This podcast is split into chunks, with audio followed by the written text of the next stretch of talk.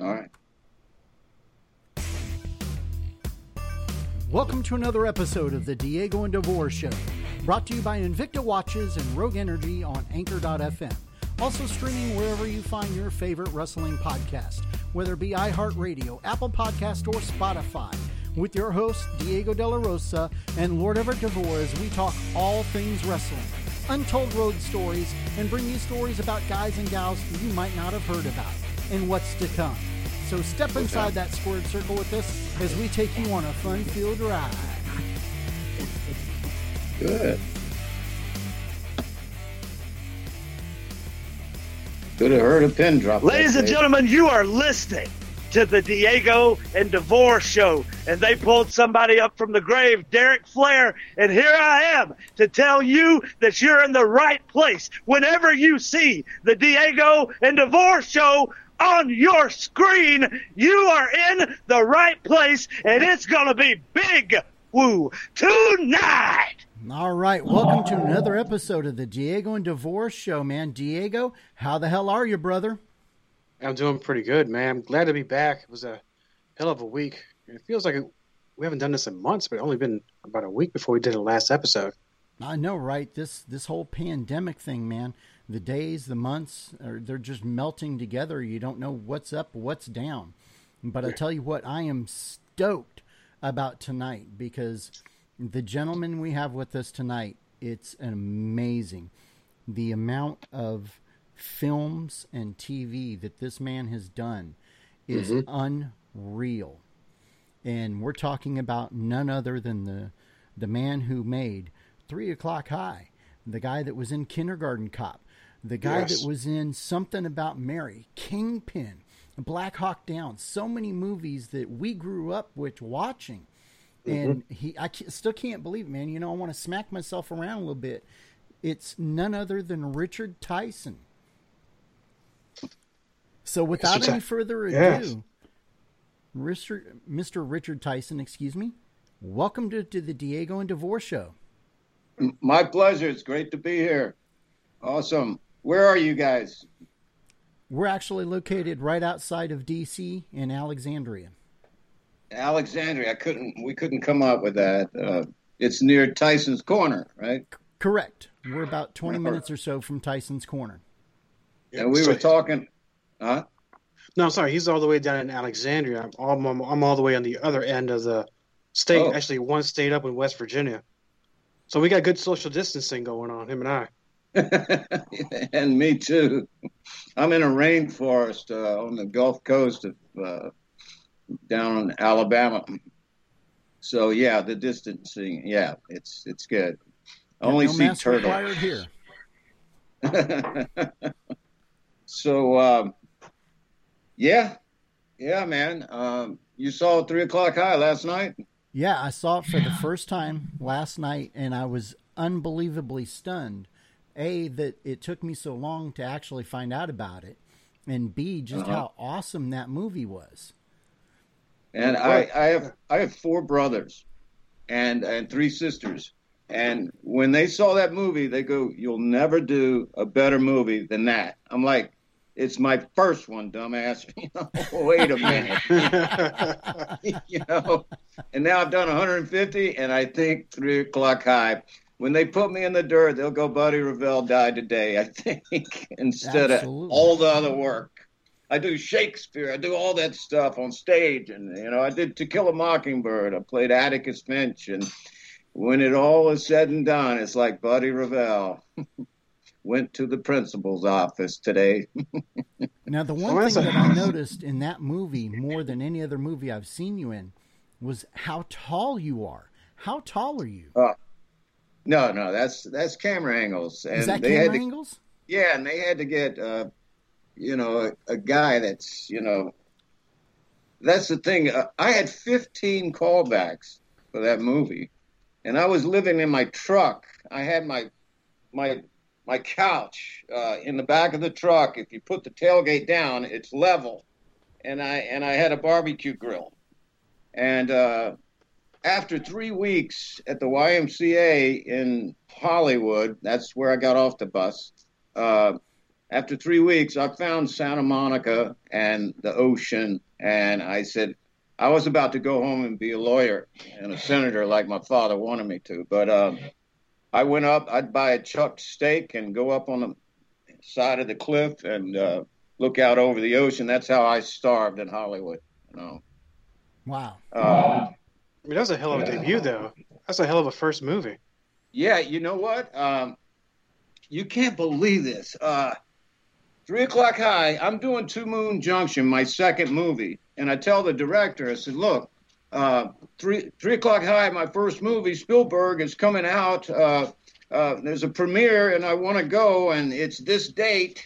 And when I got to that date, I kept reminding him that I needed to go because I had been to a party uh, that I wasn't going to a party, but um, my manager convinced me because he said Magic Johnson was going to be there. And I'm like, I'm there. You know, I had Magic Johnson's shoes on, you know, and, uh, and I tell you, man, I didn't mean to, but I, I was so nervous uh, when I met him that I said, Magic, would you shine my shoes? I said, what? yeah, I was, I was nervous. And I said, he goes, What? Like you said? And I'm like, Sign, sign them. He goes, Do you have a pen? I'm like, Oh, uh, I'll get one. and I went away. I came back. He said, To Bama, good luck, be cool, Magic Johnson on my shoe. I said, I'll never wear it again.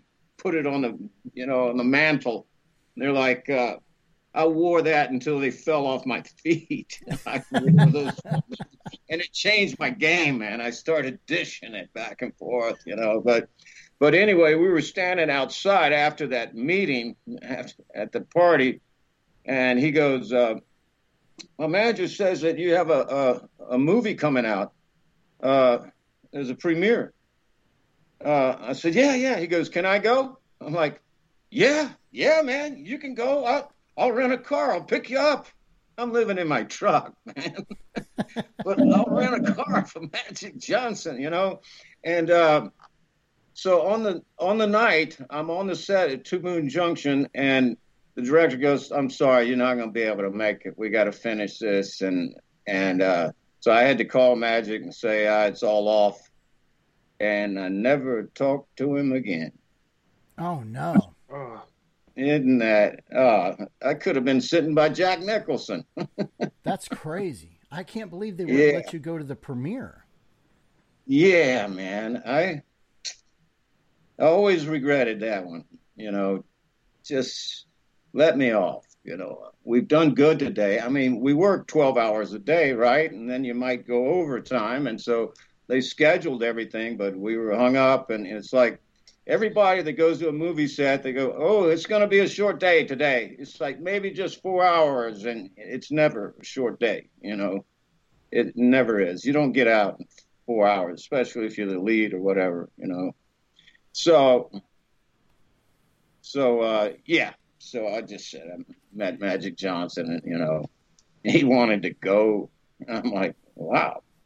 Anyway, that's three o'clock high yeah, uh, when I first drove into uh, Universal Studios to go to Spielberg's uh, offices, they're like country, you know, uh, just one-story buildings around, uh, and uh, I show up with my, you know, with my my couch and all that.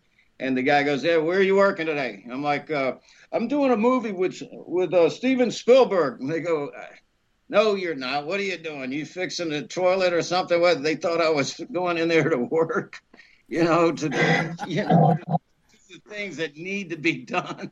But I'm like, no, no, I'm I'm going to do a movie with Steven Spielberg. And they're like, I said, look at the list. I had to convince them to look at the list, and they go, Richard Dyson. I'm like, there you go. That's that's that's me. Says well, all right, you're going in there. And I saw that guy like 15 more times. And I said, I'm still doing it. I'm still doing it. And I would stay after the interview, after the audition, there on the lot because that's way out in Burbank, way away from where I usually on the cliff in Malibu. Um, and I would stay there because it was safe behind, you know, the gates and everything. And they found me seven out of 15 times. They found me and kicked me out. But eight times, eight times I did it. I slept all night in my in my truck at Universal Studios. And then I got the gig. You know, that shows that you were persistent. You know, I didn't get the gig until they I was offered another movie. And I'm like, oh, really? And okay, I want to do Three O'Clock High. I'm glad I chose that one. You know, the other one was about, I don't know, uh, inbred Cajuns uh, in New Orleans or something. You know, you know, I'm in a rainforest now. You know, so right. I I would fit right in. so so we jump. We're, we're at Three O'Clock High and Two Moon Junction. Now we're going to get to one that everybody knows. And but before I go into the whole kindergarten cop one, I'll ask if I may ask you: yeah. Have you ever seen the sequel to Kindergarten Cop with Dolph Lundgren? No, I haven't. I just heard after I I got the movie that he played Arnold's role, but I I have never seen it. Uh, I heard they have terrorists in it or something. I don't know. Did you see it? It's not I, Kindergarten Cop. It's something like that, but it's uh, you know for, and I'll say this, I I love Dolph Lundgren's movies. I'm a big fan, always have been, but I think the movie doesn't get the credit it deserves. It's actually pretty damn funny. It's actually a pretty good movie. So I don't know because I, I, know oh, okay. we talked. Yeah. All right. Well, I, I need to see it then, uh, because someone told me not to see it, and you know I don't take direction that well. But uh, I haven't well, seen you, it. if you don't like it, you can blame me. You can call me on Skype, and then you know. But it wasn't kindergarten cop, right? Uh, was it trying to get the kid out? Uh, you know. Um, yep. They said there was. was I much... saw it once, and and I wasn't a fan of it. I was much more of a fan of the first one. What do you mean? Oh yeah, the first. Yeah, I uh, I never heard about it. You know, after the week it was supposed to come out or something. Uh, you know, if you're doing a remake of it, why don't you call the bad guy? He might even do it again. You know, I might have call Arnold. Hell, he might do it again. I don't know, but but it was funny. I'm glad to hear that. But yeah. no, so so go ahead. I, yeah.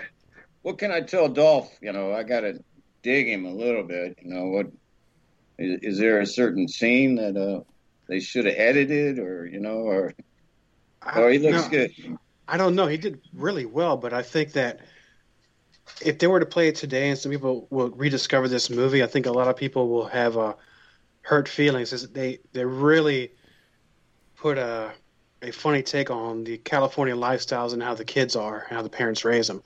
Oh, a little social commentary deal there, but it, in good humor. I don't think nobody would be mad. Right. Except uh, in Portland at the, the summer movie festival up there, they took Kindergarten Cop off. Yeah, definitely take I, this I, one out. I wanted yeah. to bring that up, and I wanted to give you the forum to speak your mind on that because when when I found out about it, I couldn't believe the the idiocy that is going on up there. I mean, it doesn't shock me for what's already going on up there, right? But right, for them yeah. to take it out on the movie is just so I wanted to give yeah. you the floor to get it off your chest. Well, I'm, I'm just so disappointed. You know, we loved being up there, uh, and uh, we had a great time. We did exteriors there for the high school, and uh, I mean the elementary school, and the people were great. Uh, the firemen had a big function and uh, gave Arnold uh, a key to the city and I was there. I'm like, well, what do I get? A T-shirt? And they found a T-shirt and gave it to me. I mean, we had it. I mean, I was, I was. uh was the time of my life, you know, uh, and uh, for them to say that we're just trying to explore or admit that this is a I don't know there's a there's a an author, it sounds like she was the only one, and it changed the whole film festival. I, I don't know. I haven't read anything that she's done, and her comments. It's it's like I don't think she ever saw the movie. I don't. I really don't. And uh, it's you know, first of all, you didn't know that Arnold was a cop. You know, and no one in the school knew he was a teacher. You know, and at the end, he was there in the right place to get rid of the guy that was kidnapping the kid. You know, and it happened to be me. You know, uh, that scene, and uh, I'm, we are glad that he was there, you know, because this was a dangerous drug dealer and he's trying to kidnap his, it was his own kid. But yeah, yeah. I mean, that's not what the movie was about. I thought the movie was about there was a, a loving father who w- would do anything to get his son back. that's what I said. You know what? Universal Studios, they said uh, they there's a black tower outside the studios where every actor walks through the entrance to go to audition. They look up and it's 18 floors high, and uh, that's the penthouse. That's where the president of Universal is. And one day we all want to get up there. Well, they invited me after we shot Kindergarten Cop up there.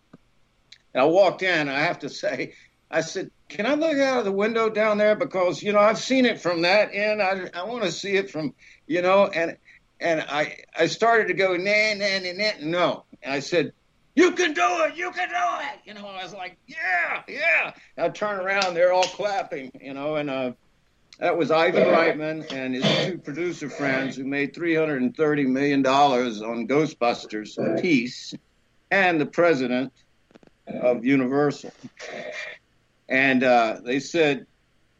Look, you did great in Kindergarten Cop, but I have to say, Arnold looks bad for shooting you because all you wanted was your son. I'm like, that's right. That's all I'm playing as I want my son back. And he goes, so we're going to spend the next two weeks to make you evil.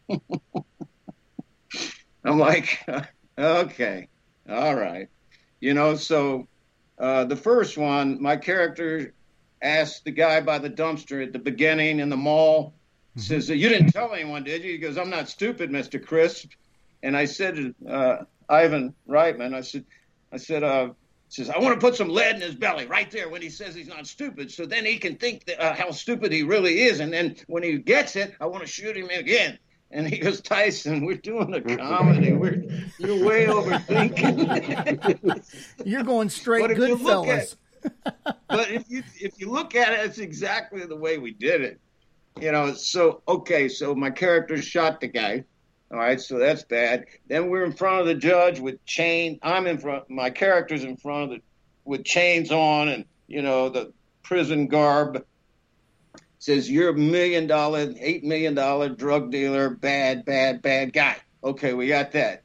And then Arnold takes me and throws me through the door and interrogates me. But then I sass him.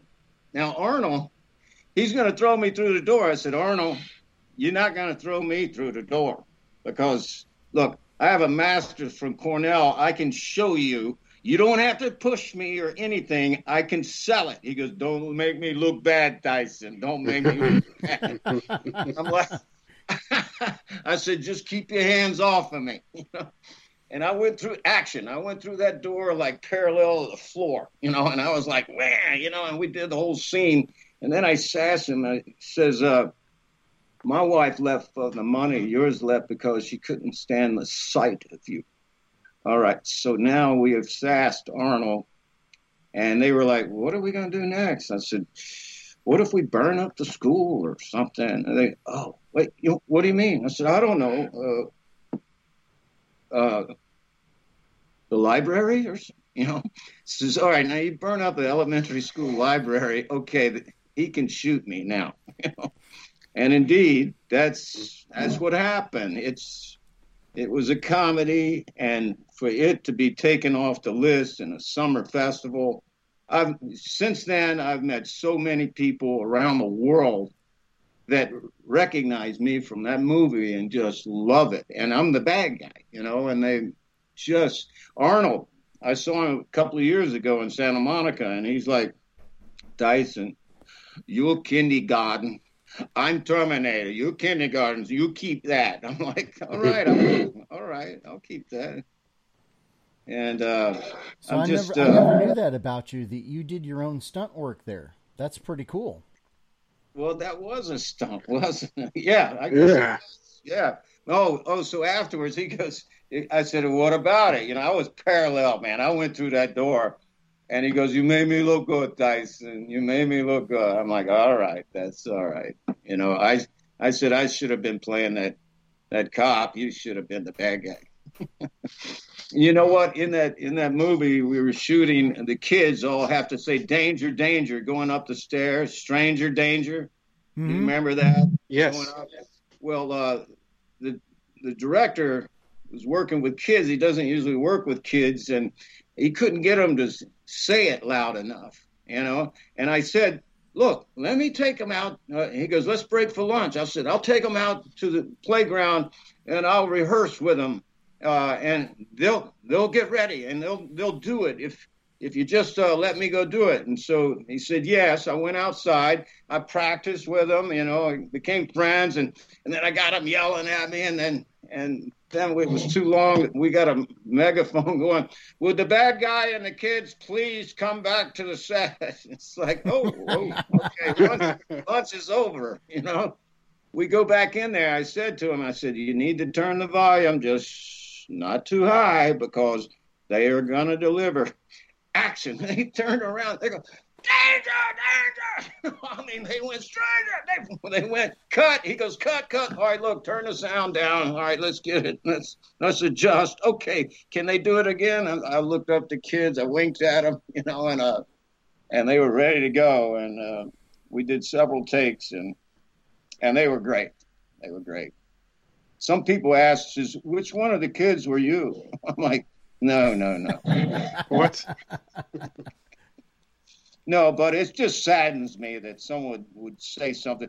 I mean, the equivalent of Birth of a Nation. Birth of a Nation had, you know, a thousand KKKs walking through the street. It it was just the reason it's famous is because it was the first movie. Right. It's not because of the content and Gone with the Wind. It's it's part of history. You know, I'm we're not trying to do anything against anybody. It's this is why all the, all the things that have happened has prepared us to get to this moment that we can be inclusive with everyone. You know, I mean, L.A. is a great example because I don't care where you're from around the world. If you came to Hollywood to be in the movies, it's up to you to get in the movies. I, I broke through every studio when I first got there. I, I sneaked into MGM studios the first day I was there. And I went, I had no money. I, I had enough for the bus to get back to the YMCA. And, uh, and I, uh, well, I was, I was walking, uh, towards the gate and ironically, the, the mansions that they used in, uh, uh, uh, the Civil War movie, uh, they were all right there, and it was very imposing to walk towards the gate. It's about hundred yards, and the gate was open about you know two feet where a man could walk through, and the guard shack was right there. So I'm like, it's it's uh, 8 a.m. my first day in Hollywood, and I got the bus from the YMCA, and I'm at MGM, and I'm walking, and I'm going through. I'm gonna get in. I go, and I'm walking, I'm walking. I get all the way. There's nobody. There's no. There's no security in the booth. I'm like, this is great. This is this is an omen. I did the right thing, right? Well, I get there almost 20 feet, almost there, and the guy shows up and he looks directly at me. And I get right to him and I turn right. I'm like, okay, I'm gonna go around the, the whole place and find some somewhere to, you know, climb over the wall and there's no place. It's like Attica. You know, you can't you can't get in that. You can't get in. You know, you can't get out. Uh, it's 30 foot cement with barbed wire, and you know, and uh, so I went back to the front entrance. There was a, a CVS store, whatever, Mhm. uh, and uh, I bought a little flip notebook for 15 cents, and I started walking back towards the guard shack, 100 yards, and I'm like dear God, please help me to get in this gate. You know, I'll be a missionary one day, or you know, and uh, and I started walking and writing and walking and stopping and walking and, and writing and, and and about 50 feet from it, I realized that I'm a writer and I'm late. And so I'm writing and I'm walking and I'm writing and I'm writing I'm walking and I, and I, I get right to the guy. I go, hey, how you doing? Hey, and I walk right in, man. I walk right in. It's my first day. I went and hid for a while, and then I went into uh, uh, into a building. It was the Lucille Ball building, and uh, they were military buildings. Uh, you know that uh, you know the wooden two-story small small space when you get in the hallway. You know, mm-hmm. and I walked in first door on the left. I walked in. Oh, a secretary office. There's no one there, not even a secretary. But I heard somebody in the back room over on the right, and I go back there. There's this heavy set Irish guy he was just red as you know, red as Santa Claus, and and I'm saying, how you doing? I'm Richard Tyson. I traveled 2,000 miles to come be in the movies. I've done children's theater, a little Shakespeare, and and I have five dollars. I'm at the YMCA, and I need to get in the movies quick. Uh, so what are we doing? He goes, what's your name? I said, Richard Tyson. He goes, Richard Tyson, get the hell out of my office! he came on foot. I'm like, oh wait, I'm gone, and I ran through the secretary room, and I'm out in the hallway. First door on the right. That was the left. I go in. How you doing? I'm Richard Tyson. I traveled 2,000 miles, come be in the movies, you know, and all that. And the guy goes, "Do you have a pass?" I'm like, "No, I don't." Uh, he goes, "I'm calling security." I'm, no, no, don't do that. Look, look, I'm out. So I'm in the hallway again, right? So I said, second door on the left. And I go in. I said, "How you doing? I'm Richard." T-. Oh, I didn't realize that the second door on the left was the private entrance for the guy in the back office. it was the same. All the papers went everywhere. He's like, Richard Tyson coffee, you know, he's, and he's chasing me. He's yelling, Richard Tyson. I'm running down the hallway. I knew I was 20. I could get away from him, you know. And uh, I went upstairs but while I was running from, it, I was like, wow, I haven't been in Hollywood, but for about you know two hours, and they're already shouting my name at, at the studios. They're running down the hallways shouting my name. anyway, the ninth door. Uh, this part of my autobiography. Uh, it's I haven't written it yet, but um, uh, this section is called the ninth door because uh, the ninth one, everyone said no, but the ninth one said yes. And I went in, and you know, and they didn't even open the door, but you know, about six inches, and the guy peered out. I said, "How you doing?" Now I'm sweating. I'm tired. Ah, you know, I. I'm Richard Tyson. I traveled 2,000 miles to come be in the movies. And I told them all, they go, that's a great story. I said, it's not a story. You can call the why. I, you know, he goes, no, no, no. I believe you. I, I thought he thought I was lying or something, you know, and uh, and uh, he says, look, I want you to meet my boss. She's a casting director, I think. I said, she is.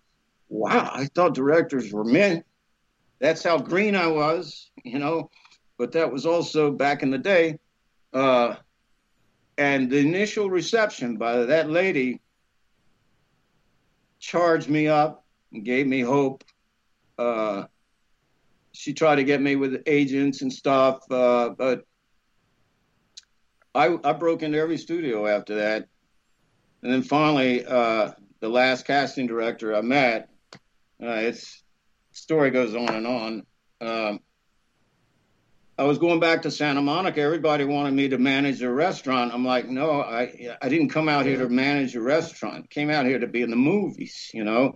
And if you want me to lock up at night, I'll wash the dishes. And so I had jobs like that. And I was on the bus. I had been out three or four buses out to the Valley, Universal, and Warner Brothers, just trying to get in the movies. And and, I, and I'd come back. I wanted to work at night so that I could, you know, get in uh, the studios.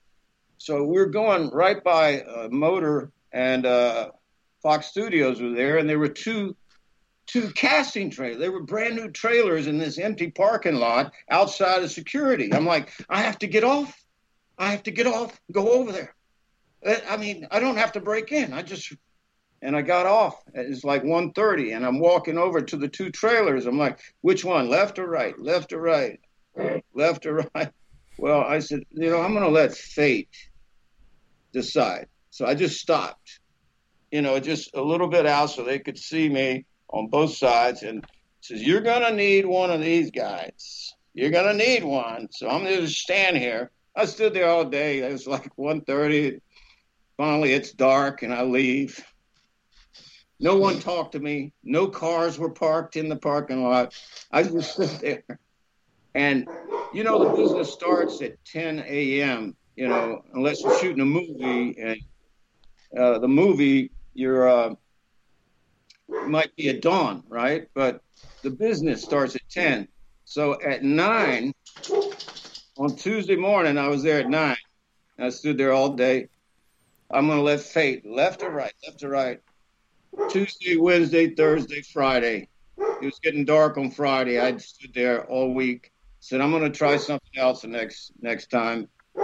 And uh, okay, last chance. You need one of these. And uh, a heavy set woman leaned out of the one on the left. Says, "Hey, do you want some water?"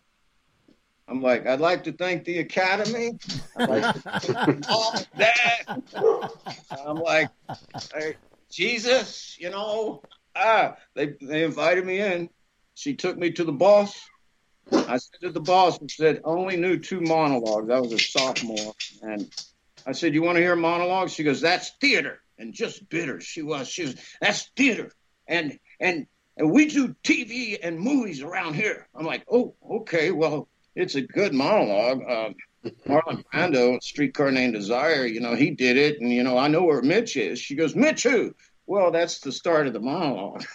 he's not coming because he didn't bring the roses because I know where he is, you know. And, and she's like, where is he? She's like, I'm, I was doing the monologue, but she started talking back and forth to me, and like it was a, like we have a conversation, and and halfway through she put her hand up to her lips, went, oh, and she sat back and waited for me to finish, and she goes, wow, that's you got something. You have something there. You know, you know. I, uh, do you have another one? Now I only had one left. You know, so I had to play tough. You know, it's like what you said you'd never seen one. You don't want to see one, and you want two out of me all of a sudden. Can you do it with a different accent? I said, yeah, sure. I did it with the same accent. And she goes, you know what? You have the chutzpah. I'm like, chutzpah, what is that? Because that's Jewish for passion and and determination because you were out there in that parking lot, right? All week. We would come in every day, you know, like at, at 9 a.m., and we'd peek out through the blinds. We'd all run over the blinds to see if you were there, and you were there every single day. And we love that. You need to go away and train and come back. I'm like, okay, but you have you have that spark, you know. And she's like, and the chutzpah. You know, so I left. I went back to Bama. I graduated uh, BFA, you know, at Alabama and uh, fine arts, and then I ended up at Cornell with my master's. And I called them five years later, said, I'm coming back. They go, Don't come out to see us, but if you're coming out here, Valerie, the heavy set girl, she answered the phone. I said, Is Val- Valerie there? She's kind of heavy set. She goes, That's me. oh, no. She goes, "That's me." Look, I'm a. I'm, I said, "I'm sorry." She goes, "No, I'm a big Greek, Mama. I love you. You know, it's great. You know, it was fine. You know." So uh, I get there. I go to the Fox Studios. The trailers are now gone because they're established. They have offices in Fox Studios, right? I mean, so I went around to the back gate. Uh, no, to the backyard of the Fox Studios, and there was a, a three-story uh, chain link fence with barbed wire on the top of it. And I climbed up on it and I'm straddling at the top. And uh, this lady leans out of the office on the lot and goes, What the fuck are you doing? I said, I'm trying to get in the movies. She goes, You're not going to be in the movies. No, you're not. You're going to break your fucking neck. She was yelling and cussing at me. I'm like, Yes, I am. I'm going to do it. You know, and I'm arguing with her and I'm up three stories about to about to get hooked by the barbed wire, and she goes, "I'm calling the cops." And said, "Oh, you go ahead and do that. I'm going to be." And I went down on the inside and ran and hid for an hour to calm down. And then I walked along and I found Fenton-Feinberg Casting, Jane Feinberg. They told me to go away five years ago and get training and come back. I went in the office. The air conditioning was great. And uh, I, there was a girl at the table. I said, I'm looking for a Val- Valerie. She's kind of heavy set. And she heard, and she walked with Valerie right around. And she goes, I'm Valerie. I said, I'm Richard Tyson. I told you I was coming back. She goes, Oh my God. Now I had long hair and I'm knew Shakespeare and Stanislavski and all that stuff. And she goes, Let's take you back to Jane Feinberg. So we go back. Jane goes, I said, Hello, how are you doing? She goes, Where's your accent? I said, I don't think Mr. Shakespeare would appreciate it. So I, you know, she goes, Oh my God. She goes, You know what? She goes, You know, we've been in this office nine years, and we always tell actors to go away and train and come back. You know what? I said, What? She goes, You're the only one ever to come back. Wow. What wow. are you doing for an agent? I said, I have a list from the guild. She goes, I know a match made in heaven. I said, I, I promise you that's a big phrase in my life. And she picked up the phone and called Bruce Willis's agent, and I was on moonlighting in 30 days, and I haven't stopped working since. Wow. Wow. Isn't that crazy, man? That is incredible. That's amazing because it, it kind of reminds me because you're talking about sneaking into places when DeVore and I were on the road and trying to get a lot of bookings for the other wrestling companies out there. Uh-huh. So we snuck into buildings in Anderson, South Carolina, Richmond, Virginia, Atlanta, Georgia. Dude, New York. uh, you got nine state uh, states. I was doing nine doors. well, I mean, well, I was always guys- told kick that door open like you own the place. yeah. Yeah. Except for the ninth one, it's like, hello. and it worked. I mean, wow, man. I that with was all uh, that running that you did, you know, one of the things that, that we have here on the Diego and DeVore show is uh, back in those days, they didn't have these wonderful products that they have today. And the one specific that we're talking about is Rogue Energy. Now, Rogue Energy, it's a powdered energy drink, and it's not like Red Bull, it's not like uh, Monster, where you drink it, you get that high, and then a couple hours later you get the crash, and you just you feel like crap.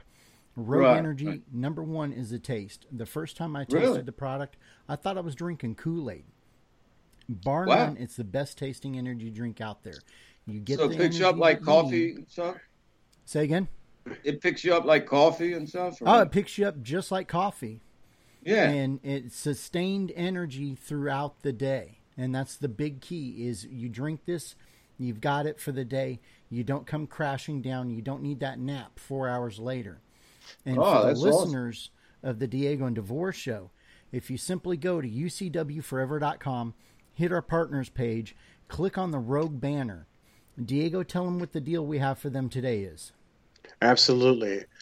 For our faithful listeners, especially if there are new listeners all over the world now, thank you very much. 10% off code. we just broke into australia today so i'm So, excited with that's a- that All right. That's a beautiful thing. I'm not sure the shipping and handling to go down under, but you know, you can still get ten. You can still get ten percent off with Diego and DeVore Show code. Diego, that's a shift key with a seven, a squiggly line.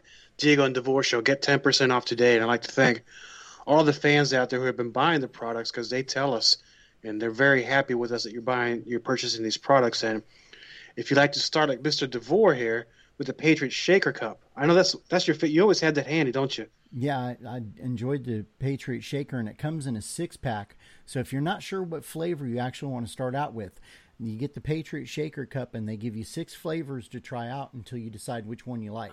Now, I was always a That's fan of the fruit punch, but I'm really digging the peach tea now. Are You're all fancy on me, man. So I, I'm Where can- man. where So can they go again- again? Go to ucwforever.com, hit the partners page, scroll down to see the Rogue banner, click it, and enter the promo code Diego and DeVore Show, and you're going to get 10% off your purchase today. Nice. Coming back, because we just mentioned your first role in Moonlighting. So I remember Moonlighting, and that was back when one Bruce Willis had hair. so, but you know, I, I, was not so lucky just as him, but you know, it worked for him. God bless him. And two, he was peddling a lot of uh, Seagram's wine cooler commercials at the time. Oh yeah. But moonlighting, he, yeah. And what was his sidekick? What was her? She was uh, Cybill Shepherd. Cybill Shepherd. Cybill Shepherd. Oh yeah. So I go onto the set, and when I first saw her, we had rehearsal, and she's got she walks on the set with curlers and you know and a and a robe and just no makeup, and I'm like. And I said, Cybill Shepherd, I can't wait to tell all my friends back home in Alabama I met you, you know. And she's like, eh, it wasn't that funny because she didn't have any makeup on. Uh, and I was just kidding, you know, but I, they were working, you know. I, that was my first job. I thought it was tremendous. Anyway, she came out uh, after two hours or something like that, and all dressed up with makeup. And I said, I, I, just want to apologize. I mean, you're, you're Miss Tennessee and all that, you know. And uh, and Bruce Willis helped me out. He was gave me an acting an acting uh, tip. Uh, he was very nice to me, and uh, yeah, that was the first one. That was the first one, and I had a pump shotgun with me for the next two years. I, I go to audition. They go, "Where's the shotgun?" I said, "Well, I." I can do Hamlet, man. I don't need to do a shotgun every time I come in here, you know. But anyway, uh, moonlighting. Yeah, well, that's that's Hollywood. They want to, you know, give you a type. He's the guy with a shotgun, you know. So whatever whatever way you get in, I guess. There you go. Um, you know, I sneaked in uh, back before I went back to college. You know, uh, through Warner Brothers, uh, the back gate, like gate number seven or something. There was a, a brick wall with ivy on it, like for 50 yards, and then you come if you come around that wall, there's a guard shack with, you know, a guard in it. If they're, I figured out that if they're talking to a car coming in, they don't see who's going out or they don't even look that way. So I said, if I get full speed and I come around the corner, and they're looking at the car over there. I can get in and I can run and I can run, you know. and so I, I, get down 50 yards and I'm running, I'm running, I'm running, and I, I turn and there's no cars coming in, and the and the security guy's sitting. No, just standing, smoking a cigarette, and he's looking right at me as I come around, and I go, and I fucking haul away. I leave, you know. And I'm like, oh god, okay, all right, I'm gonna be top. I'm to come back again. All right, I'm to try it. You know, and I'm, I'm coming down. I even went further back, you know, to get fat. You can top speed about 10 yards, your top speed, right? You know, but I'm like even longer. And I come around and he's talking to a car and I go right through and I'm running down 150 yards to a to a building, the first building on the right. I go in, it's like one of those military buildings, old, and I go in and I remember the air conditioner was so cold, uh, and I was nervous.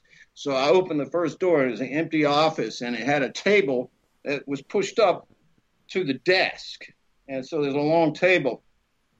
And I just, I crawled under the table and I sat there and just got my breath before I was going to go in.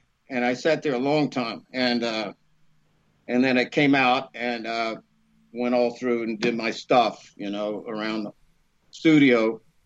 But ironically, I was called in to audition for Kindergarten Cop, and I got the role in an office in Warner Brothers, the very same room that I was sitting under the table by the desk. It still had the table there. It was a casting place. And I went in to meet Ivan Reitman and I and I did the audition and I got kindergarten cop. And I even looked under the table. I just looked under the table. That's where I was seven years before. Seven years before, I was right there underneath that table. I don't know. I don't know why That's I told crazy. that. Isn't that wild? While we're on the subject of Kindergarten Cop, uh, a couple of people have actually inboxed me with questions. If you don't mind taking a couple of questions, I love it. Yeah. and I- I'm sure you've heard these before. Uh, but April Cruz would like to know uh, what was it like working with Arnold. I know he's probably been asked this a million times, but I love Kindergarten Cop. Oh, yeah. April, you know, it was great. You know, I I was a fan. When I first met Arnold, I was they said I had the job and I go in the next day and we're reading uh women to play my mother. And Arnold's sitting at a table humbly working on English because his accent was you know, uh, we all have trouble with, with certain words, uh, R words or something, you know, uh, and they were adjusting. And he was so humble to work on it. You know, his discipline with bodybuilding, he was disciplined for that. And uh, that's when I first saw him. Uh, and I respected him for it. Well, I did, and the producers were all sitting there, and each lady came in to uh, audition for uh, the role of my character's mother and uh, they all three did it. And uh, the last one, Carroll Baker, ended up playing uh, mother. She was great. She was brilliant, Mhm. brilliant career. Uh, she, I didn't know that at the time. I just knew there was three ladies, and and uh, so she's walking out, and so I start to walk out too, and it's a voluminous room, you know, with these tables just right there at the sound stage, but no, nothing else in it, and uh, that's the space they got for that audition that day. And I'm walking out after Carroll, and uh, they go, Tyson, no, wait, stop, not you. I'm like, what? He goes, what? Close the door. I was close the door. I'm like, what do you think about your performance today? I said, I know I can learn my lines better. I know, you know, I can do it. I, you know, no, no, no, no, not your performance. Your partner's performance. Which of the three ladies do you think could play your mother the best? I'm like, oh, oh. Why don't you come over here and sit down? I'm like, oh, okay. And I'm like, can I have some iced tea? now I get it. oh, I'm in the movie. okay.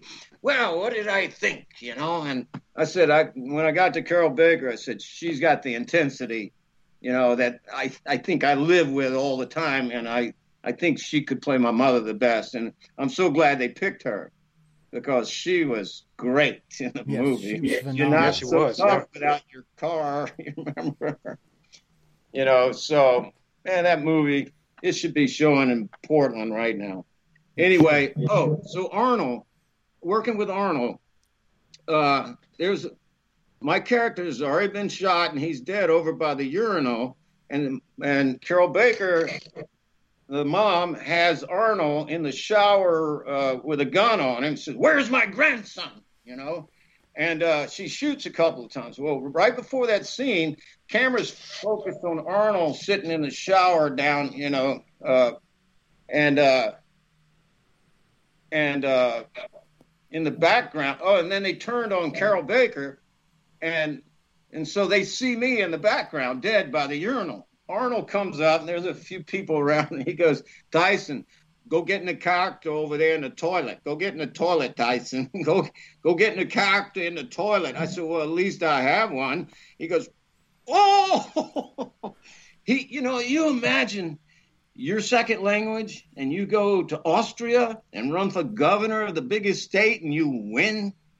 I mean, the guy is a remarkable human being. You know, I mean, what he did to bodybuilding, no one cared before that. You know, but I mean, uh, he was elected to governor twice. I mean, but he uh, at the time it took him a second to get the jokes that that everyone else on the set were laughing, and and then he goes, oh, and he get it. It, it was, we had a lot of fun, you know. We we did, and um, and then the director comes over and says, "All right, Cullen Crisp, you're dead over by the urinal." And Arnold, you're over there in the shower. I says, Arnold, see, they don't even call you by your character's name. They don't. What? your name is John, uh, whatever. What was it? I, I knew it then, and I told him he's like Tyson, go get in the toilet, you know. But we had a great time. We had a great time. and like I said, he said just a couple of years ago, he said, Tyson, you're you're kindergarten, I'm Terminator. So you know, like,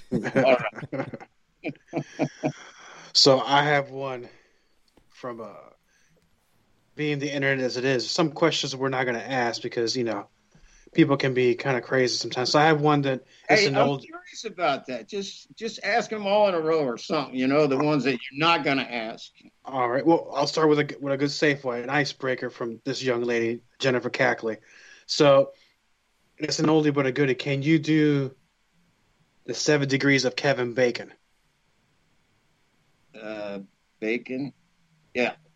No. What is that? No. What seven is that? degrees of Kevin Bacon is. Can you trace seven people back to Kevin Bacon? Because he's done so many movies in Hollywood, knows so many people. Yeah. You know, uh, three o'clock high. They go. Uh, uh, if you touch Buddy Revell, he's going to knock you out, right? Mm-hmm. Uh, because that's that's you know, if you touch him, that's what happens.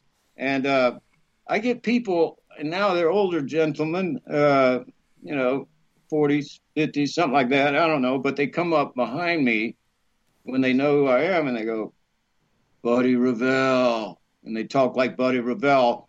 And uh, I was at dinner one time, and uh, it's my birthday, and my ex-wife, she was like there, and uh, and this guy came up behind me and goes, "Buddy Revell.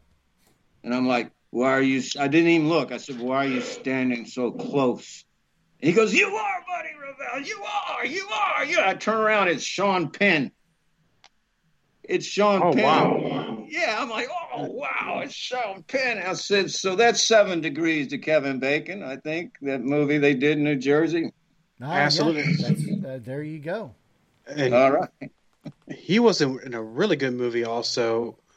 What was that? Uh, where he went to that prison for the young people, juvenile detention. Is that Dead Man Walking or what? No. Or Sean think- Penn or uh, Sean Sure. Penn, yeah, because he made some really good movies back in in the day. So what was So that movie he did? In, uh, you know, he grew, grew up in Jersey, and you know, and they were pals, and now they're older. Uh, I don't know. I don't know. I don't know either, but you know, I think it was Bad Boys, the original Bad Boys, not the one with Will Smith in the '80s, something like that. But Mr. Right. DeVore, I know you have some questions because you're looking down at the list.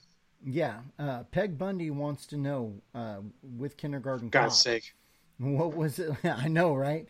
What was it like filming with so many children? Was it difficult to work with that many children? Well, I think it was difficult for Ivan Reitman to do it because he actually, I came back and he, had a whole sign up, uh, things for the children not to do. Don't look at the camera, uh, quiet when we need you, you know, and and be ready. Uh, but you know, like I said, I got along with the kids. I'm one of eight children, and you know, and I always, uh, you know, I love the kids, and and you know, we went out to. Uh, play so that we could uh, build up that scene, you know, stranger danger, and you know, and we got along, and, and you know, the megaphone with the bad guy and the kids, please come back in so we can shoot, you know, and so, yeah, yeah, I love the kids. Very cool. And finally, uh, Stan Grubb uh, said that Three O'clock High is his favorite film, and he wanted to know if you kept in touch with anybody from the movie over the years. Um, I wish I'd stayed in touch with uh, Spielberg, right? Oh, right. You know, That's an important one to stay say- in touch with. yeah, you know, I'm like, good God, man. You know, um, we do Comic Cons, you know, uh, and I've bumped into a few people, but no, I mean, every movie you're like, oh, love you, we did great, you know. I, I mean, you you were great in the movie, whatever, you know. We'll we'll get together soon. Just like high school, it doesn't happen. Yeah, it doesn't happen. Yeah, it doesn't happen. Maybe that's fi- my fault. I would find him on Twitter and hashtag the hell out of him. Okay.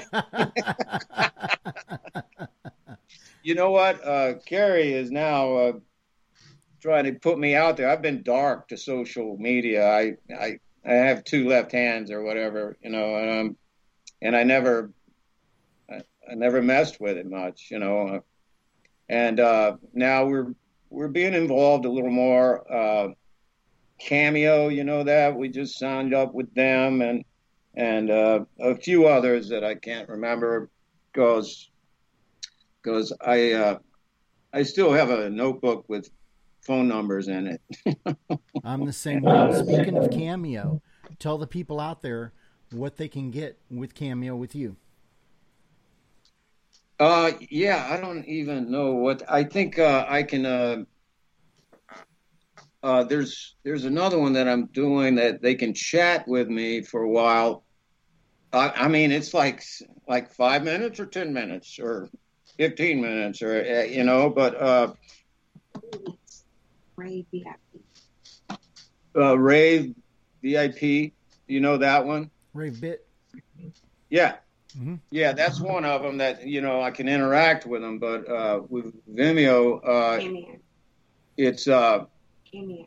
Cameo, not Vimeo. Uh, Uh, Cameo, they can actually get a, a shout out f- from you, uh, whether Yeah. it be anniversaries, birthday, whatever. That's right. Yeah.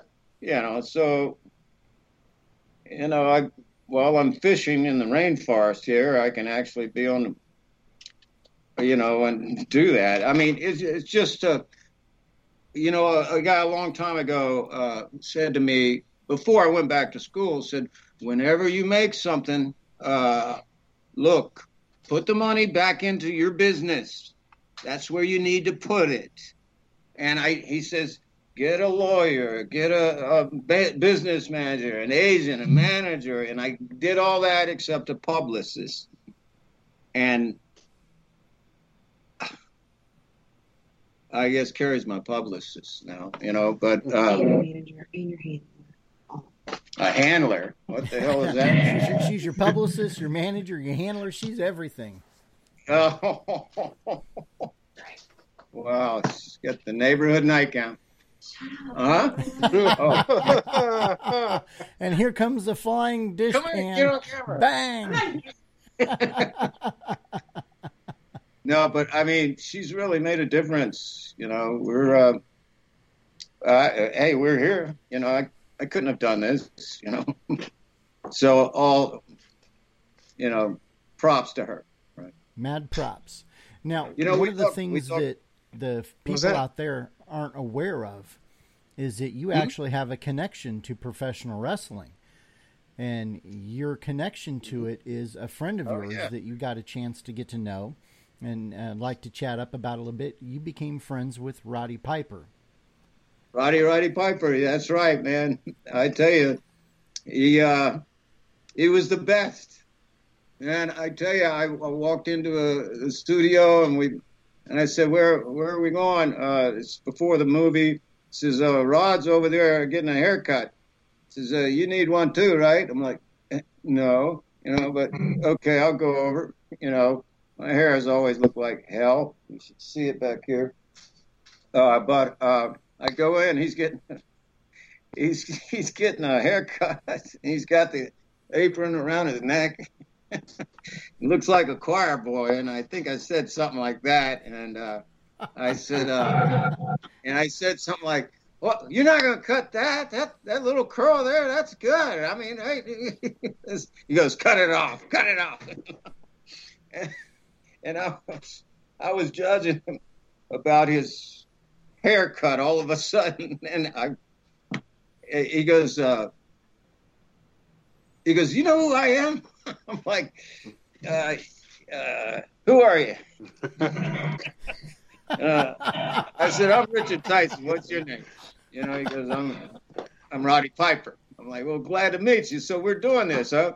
So, uh, we we end up going out to the desert, and there's two trailers in the middle of the desert. One's mine and one's his. And uh, he says he he gives me this tape, and he just pushes it into my side. You know, he goes, "Here, go put put that into your trailer and see who the hell you're working with." I'm like, "Oh, okay, man, damn." and then I I saw it. He had all the awards and all that stuff. It was great.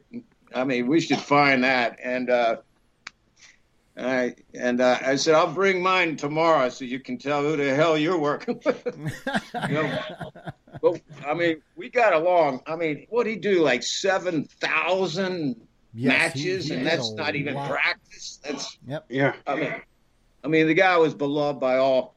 I loved him to death. I wrote this. Uh, if anyone can find it, it's the gatekeepers, and we were partners.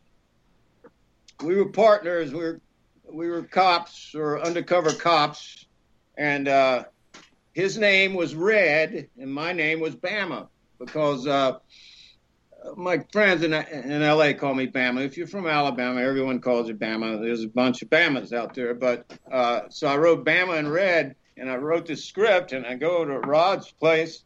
We're sitting at the uh, dining room table reading it out loud, and uh, we get to page 23, and I've been calling him Red for 23 pages, and he goes, "What's this red shit?" I said, "Oh, what? I I thought I'd give you a character so you could act, you know, and actually act, you know, and and develop a character." I said, "Oh, you don't want it to be?" And then he read his next line, and I got to the point where I'm supposed to say "red" again. And I said Rod. I'm like, okay, you're Rod. All right, you're Rod for the rest of the show. like I was just trying to help you act, you know. And he's like, you know, he didn't even mention. We just moved right on. Uh, yeah, it's like uh, the movie we did. Uh, it, it's the only movie we I never finished, and he wanted to go pound the guy. The director left with all the money and and uh, built a house somewhere away from L.A. And uh, but uh, I developed this thing for me and Rod, and uh, I love the guy so much that I, wrote all the all the good lines for Red. I mean Rod, and uh, I'm I'm trying to put it back together. And there's no been trying to replace. I can't replace him, you know. And uh, but uh, I just uh, realized that I wrote all the good lines for him, and I loved him so much. So I'm like, I'm gonna switch my character to him. I'm gonna play Red, but I'm gonna call Red Bama, and then we'll have someone play me, uh, by the book kind of guy, you know. And he was every time uh, we catch, we caught a, a bad guy or something, he'd have a different weapon that he was playing around with that week. And uh, the, the the first one that we wrote, uh, they're trafficking people from China into the uh, port city of Mobile, and uh, and we go up. Uh, actually, I wrote it for Santa Monica, uh, but but all of a sudden, I'm in a helicopter, and and my character, you know, dropped him off in the alleyway. Now wait for me. I'm going to go to the softball diamond and just plant it right there, and I'll be right there, and we'll go in and free these people. Well, of course, he doesn't wait. And uh, we see guards, and all of a sudden the guard's looking around like he can see him, but he can't. And all of a sudden the guard gets a damn dart in his neck, and we cut back to Roddy Piper, and he's he's got a blowgun. He's got a blowgun. He's shooting that week. The next week it was going to be something else, and the next week it was going to be something else. And he just doesn't do anything by the book, you know. And uh, that guy, he was special guy, you know, special guy. Yep. Another Roddy Piper. he he's an icon in the wrestling industry now. With we're talking about Roddy Piper. Have you gotten a chance to go watch any of his of his stuff? Um, one of that I suggested a lot of us wrestling fans and non wrestling fans is uh, They Live. Which oh was, uh, yeah, John Carpenter, uh, I think, was the one that directed that one. yeah. I actually had seen that before I met him, and uh, yeah, he he always talked about. It. He goes, "That's the longest fight, two man fight in the history of cinema," and and he he just would always say that about it, you know. And I thought it was great. I thought he was great, and I, I wish we could. If you guys have the equipment to track down gatekeepers, uh, Roddy Piper and Richard Tyson, uh, you used to be able to get it up right, th- you know, like that, but. uh, I had a friend in uh, Sacramento just sent it to me, but it was closed down before I could even open it. So it's it's really a funny uh, scene.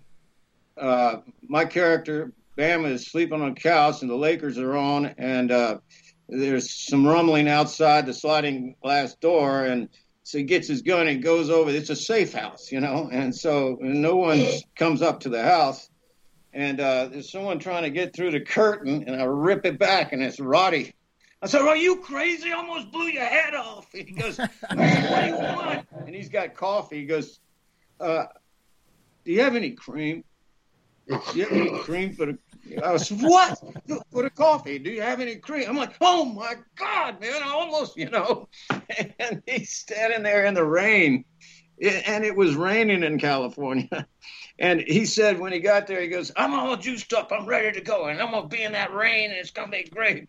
Well, after a couple of takes, it's getting cold because at night in California, it is chilly, you know. And he started shivering.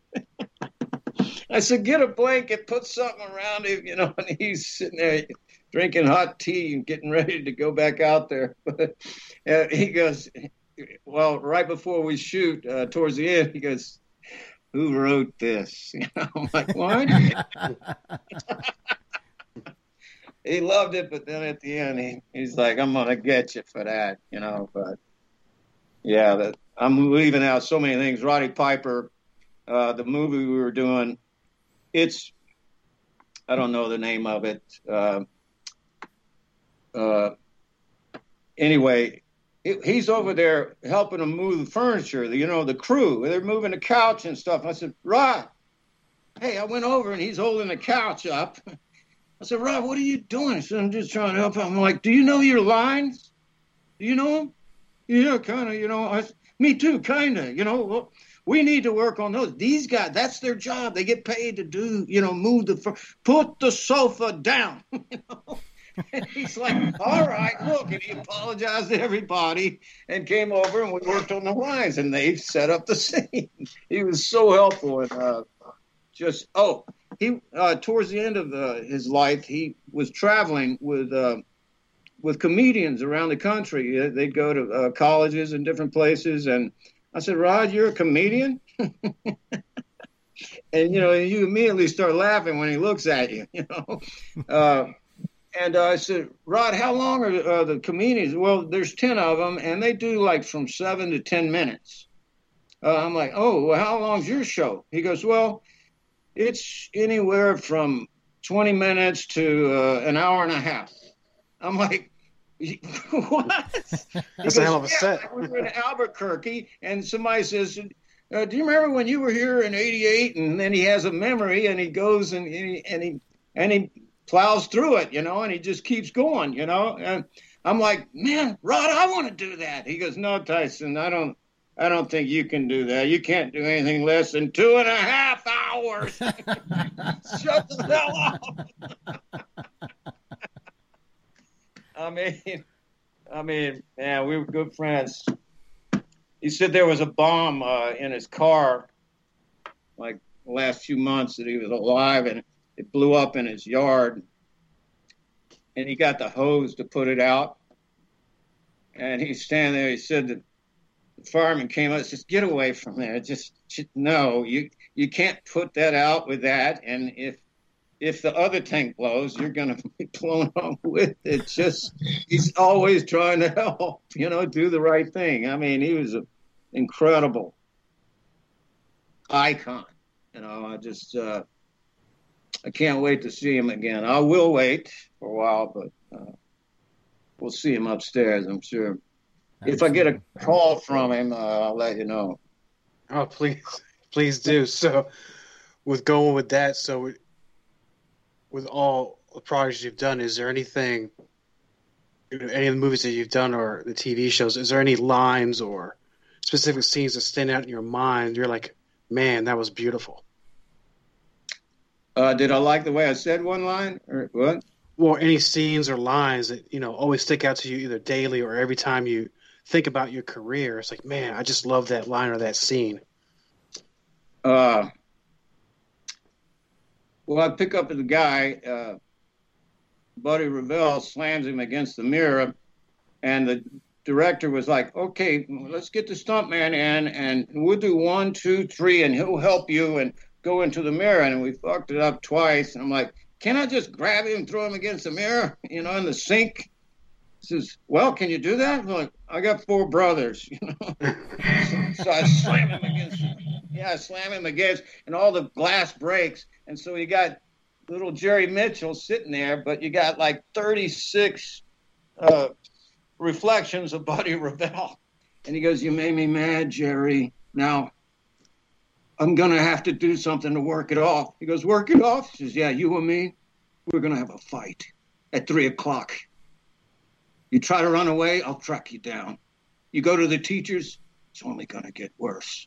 You sneak home, I'll be under your bed. You and me, three o'clock. And and uh, my sister, she still goes, Well, when do you want to meet? Three o'clock? I'm like, all right. Man, that was that's the most the closest thing to a wrestling promo that, that Hollywood has out there. I mean, that's that's pretty damn good. Man, I tell you, that's a long time ago. Uh, you know, uh, I, I, played Genghis Khan. I was in Russia for a year, and I'm on a black stallion. And I've got 5,000 extras behind me, uh, the cavalry from Bishkek, Kyrgyzstan, and my my generals and my sons around, and we're staring at the Chinese wall, the wall of the Great Wall of China, and the, my son goes, he says, "What is that?" my lord. He goes, because that's the Great Wall of, that's the Great Wall. Behind it are all the riches of China. He goes, why is it there? Uh, and he goes, because they're afraid of us. Charge! Man, we attacked on horseback, 5,000 of us. As soon as I raised my hand and just said, charge, you know, I was like, we're chasing, we're we're going after you. Uh, you know, Genghis Khan uh, would put oil on, on birds and, and cats uh, so they could sneak through the cracks and start the fire. Uh, and it took six years uh, for him to conquer China, or nine. I'm not sure one's upside down or the other, but but that was that was pretty special. I mean, Genghis Khan only did it once. I got to do it five or six times, you know. oh, and no one died. There you go. You know, man, I uh Now, did you like did you like doing period pieces better? You know, uh I've done a lot of Shakespeare and I love to be on stage. I did To Kill a Mockingbird. That's the last one I did. Uh, uh, at the Will Geer Theatricum Botanicum in Topanga Canyon, just south of Mal- Malibu.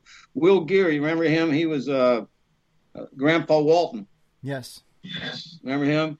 I mean, great actor. I'm sorry, that's the only, you know, credit I can remember.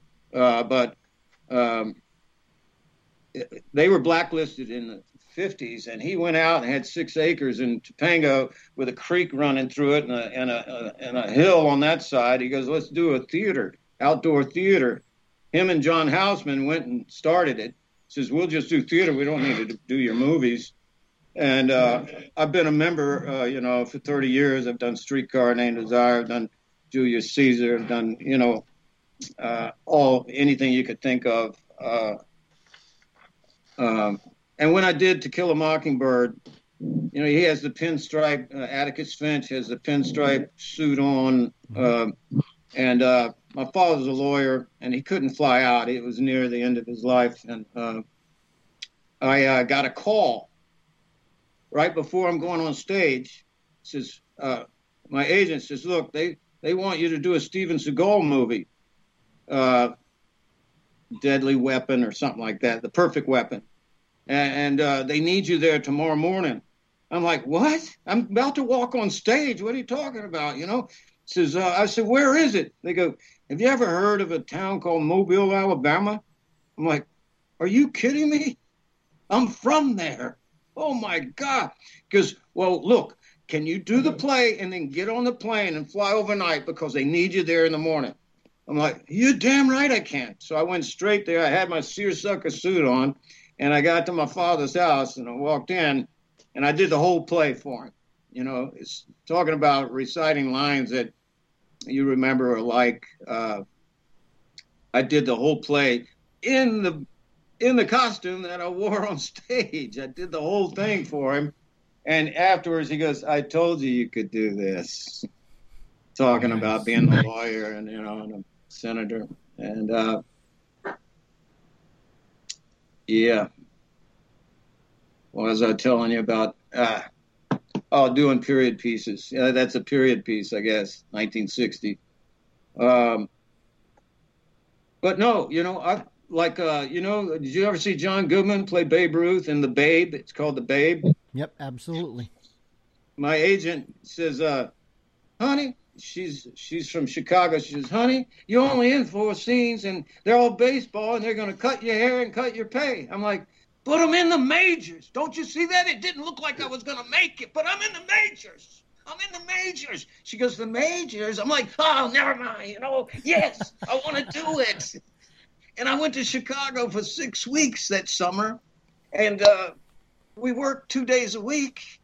And when we did, I was pitching at Wrigley Field, man, at the 32 World Series when the Cubs finally won the, the, the World Series a few years ago. Rizzo said, uh, This is to everyone who's ever worn the jersey. I'm like, Yeah, yes. You know? That's pretty cool, man. And I'm pitching at the, oh, so I'm pitching uh, at Wrigley Field in the 32 World Series, and I was the Mississippi Mudcat, Guy Bush, and I couldn't find a picture of him. And so I dedicated the performance to the center fielder for the Philadelphia Phillies, uh, a blonde white guy uh, that was real fast. He always had the big chalk. I can't remember his name now. He got into trouble after he retired with the used cars or something, but can't remember his name right now. Damn it! But anyway, I put the chaw in my mouth just like him, and uh, and so we're out there, the Mudcat. I figured he was clean when he started. He he was the actual guy, 29 years. Guy Bush, 29 years in the majors. He gave up Babe Ruth's last two home runs, but multiple home runs before that 7 13, 7 14. And uh, he, uh, so I'm waiting in the mound, and, you know, we had extras in the seats. So if they're got the camera on the batter, they've got, you know, three sections of, of of extras right there. And then when we moved the camera, now it's behind the catcher. We had the bleacher bleachers all full of extras, and so so it looked like a full stadium, you know. So I go I go there. I'm like, how long is this going to take? Because they they tried to spritz me with real you know fake sweat, you know. And I'm like, I don't want that. I don't want it. I'm the mud cat, and you know, and I and and it's the ninth inning in the World Series, and it's about the heartbeat. It's not about the sweat, you know, and I can get the real sweat.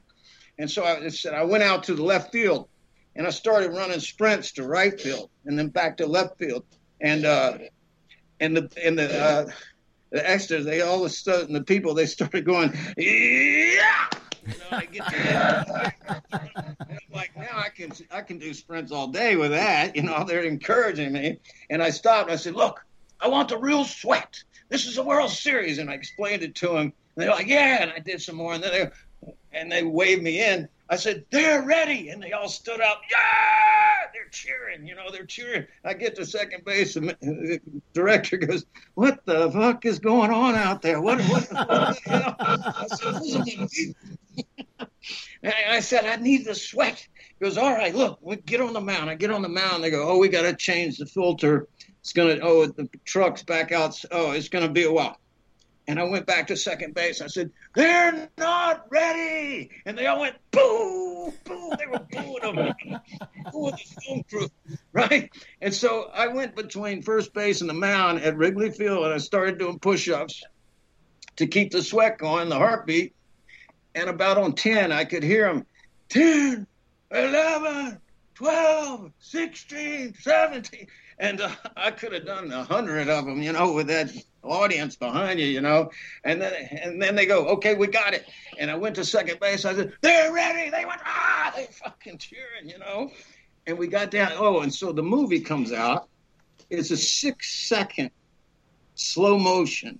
My character looking at the signal from the from the catcher, and this sweat it slowly goes down his hat, down his face, and drip, drip, drips as he's looking. And they cut away from it, but that was for six seconds. I'm in Those the It had to feel real. That's quality time. Quality six seconds. That's right. I mean, if you ever look at it, you know, I played for the Pirates in the movie. I played for the Cubs, the Tigers, and the White Sox. You know, but the Cubs uh, in the World Series, uh, you can catch that six seconds. Absolutely, and, and when you're Yeah. capturing six seconds and you're talking about time, one of the wonderful Oh, you know what? Yeah, You know, the uh, the director goes, "Look, um, we need them to boo. Can you go out there and get them to boo?" I'm like, "They're my people. Yes, I can do that." and, I, I went out to center field. I said, "All right, listen up. I appreciate everything you guys done. This was back in you know in the mid '90s or something like that. Mhm. Something like."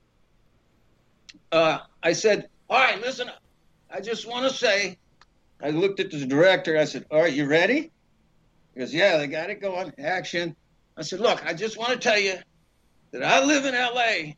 and I want to tell you that Magic Johnson is the best damn basketball player ever." And they all stood up, boo, because they were Jordans. You know, they were Jordans. they fucking booed like forever. I had to make it up with them. I said they told me to do it, you know. So you know, but but yeah, uh, the the director figured it out. It, it's good for them to do that. Whatever you were doing, do it again. You know. Anyway, uh, you know, you're talking about six seconds of time, and one of the Yeah, best ways to keep time is with Invicta Yeah. watches. Now, an Invicta watch, it's not like any other watch on the planet. Invicta watches are a man's watch. It is the centerpiece of everything that you wear.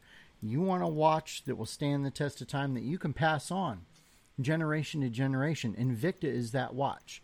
And right now, if you want to get that Invicta watch, go to ucwforever.com, go to our partners page, click on the Invicta banner, and get that watch that you want. Now, uh, I was on there the other day and they got this sale going. It's called the Savage Sale. You want to pick up a watch that is completely just savage, and and we were just showing Richard these watches.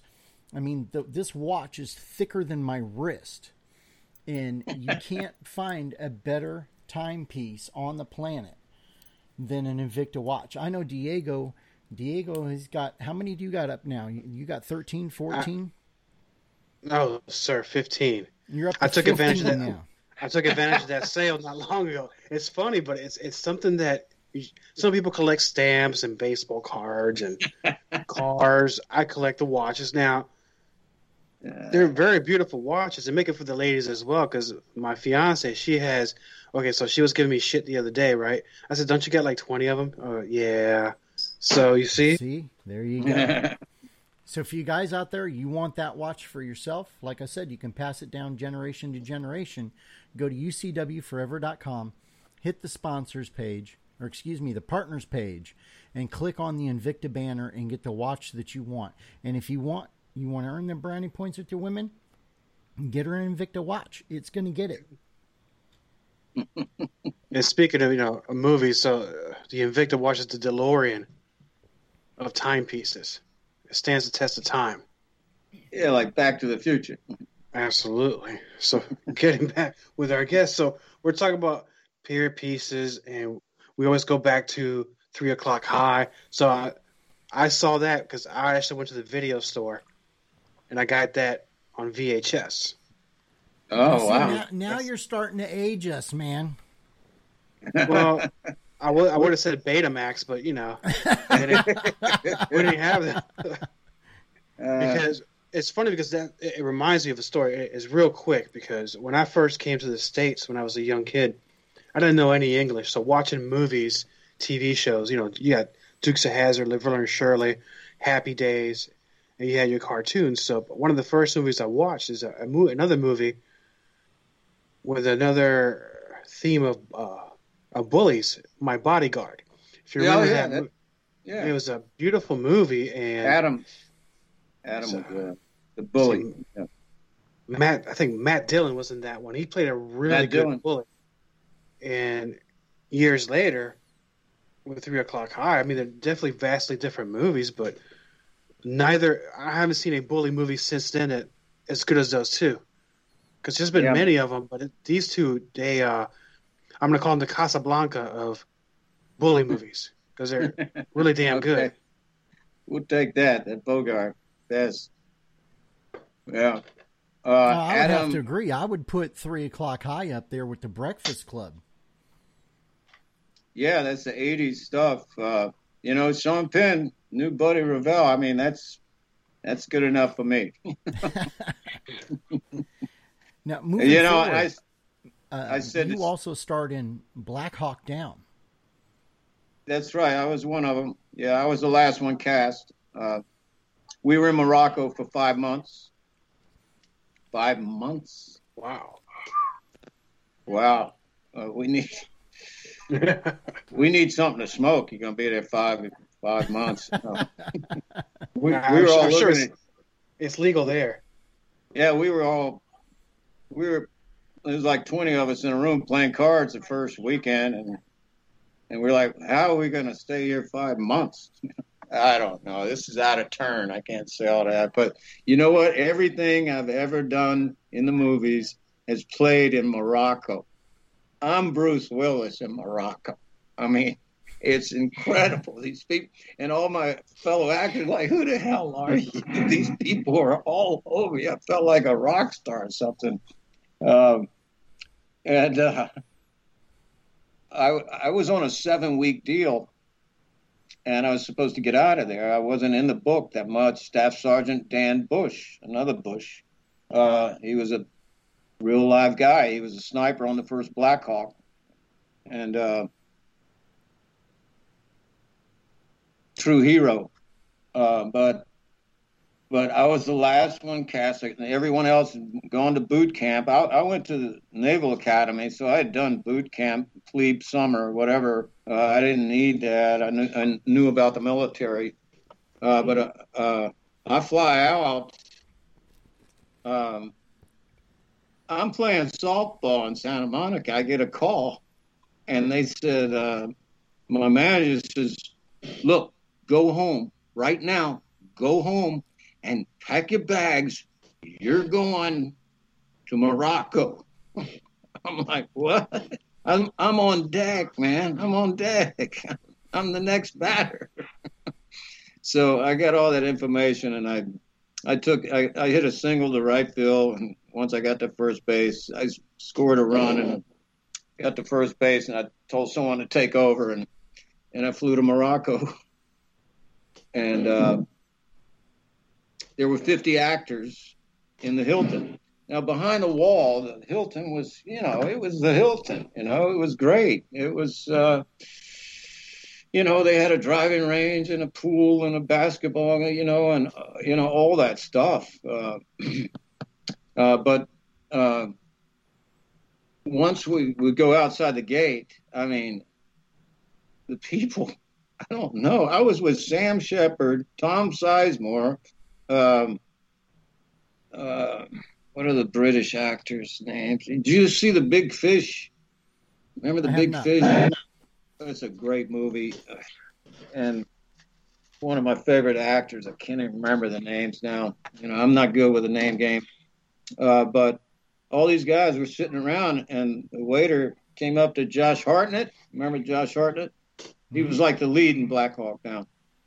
Uh, the waiter came up to him and said, "Would you take a picture?" And he goes, "Yeah." And he stands up, smooths his, you know, he didn't have much hair, but he's like, "Yeah." Uh, uh, he goes, and the waiter goes, "With me and Tyson." he wanted him to take the picture. he didn't want a picture with him. He wanted, wanted him to take the picture of me and him. and he goes, "Who the hell is he? Who are you?" I mean, it was weird. They said I should run for mayor. You know, I'm like, Morocco, I don't know how they got everything that I've ever done, but but we were there five months, and like like pitching in Chicago, we worked two days a week, and we were playing army with no real bullets, and we had the real army with us, and uh, and uh, my scene. Uh, the sniper is the only one alive. Dan Busch is the only one alive when the Black Hawk goes down. And he crawls up and he defended the perimeter and he had 200 rounds left. And they found 225 skinnies dead. So he was shooting two at a time and he, he was mortally wounded. And he kept it up until his boys got him there and then flew him out. And uh, I said to Ridley Scott, I said, Ridley, uh, you know, there's a command center uh, up above, and they look down, they see that one little ant of a uh, an American running and crawling out from under the crash, um, and that's Dan Busch. Is that scene still in? He goes, Oh no, no, no, that's not in. I'm like, I'm not in the book much, you know. What do you? He goes, Oh, you're going to like this better. We're on the ground with you, and you're going to dig out from underneath, and you're going to shake your heads and cobwebs, and, and then two skinnies come in, bah, you take them out, and then there's two more, bah, bah, and then they're going to throw a grenade, and then and then this RPG goes through it, and, you know, and, I'm like, That sounds a lot better, you know.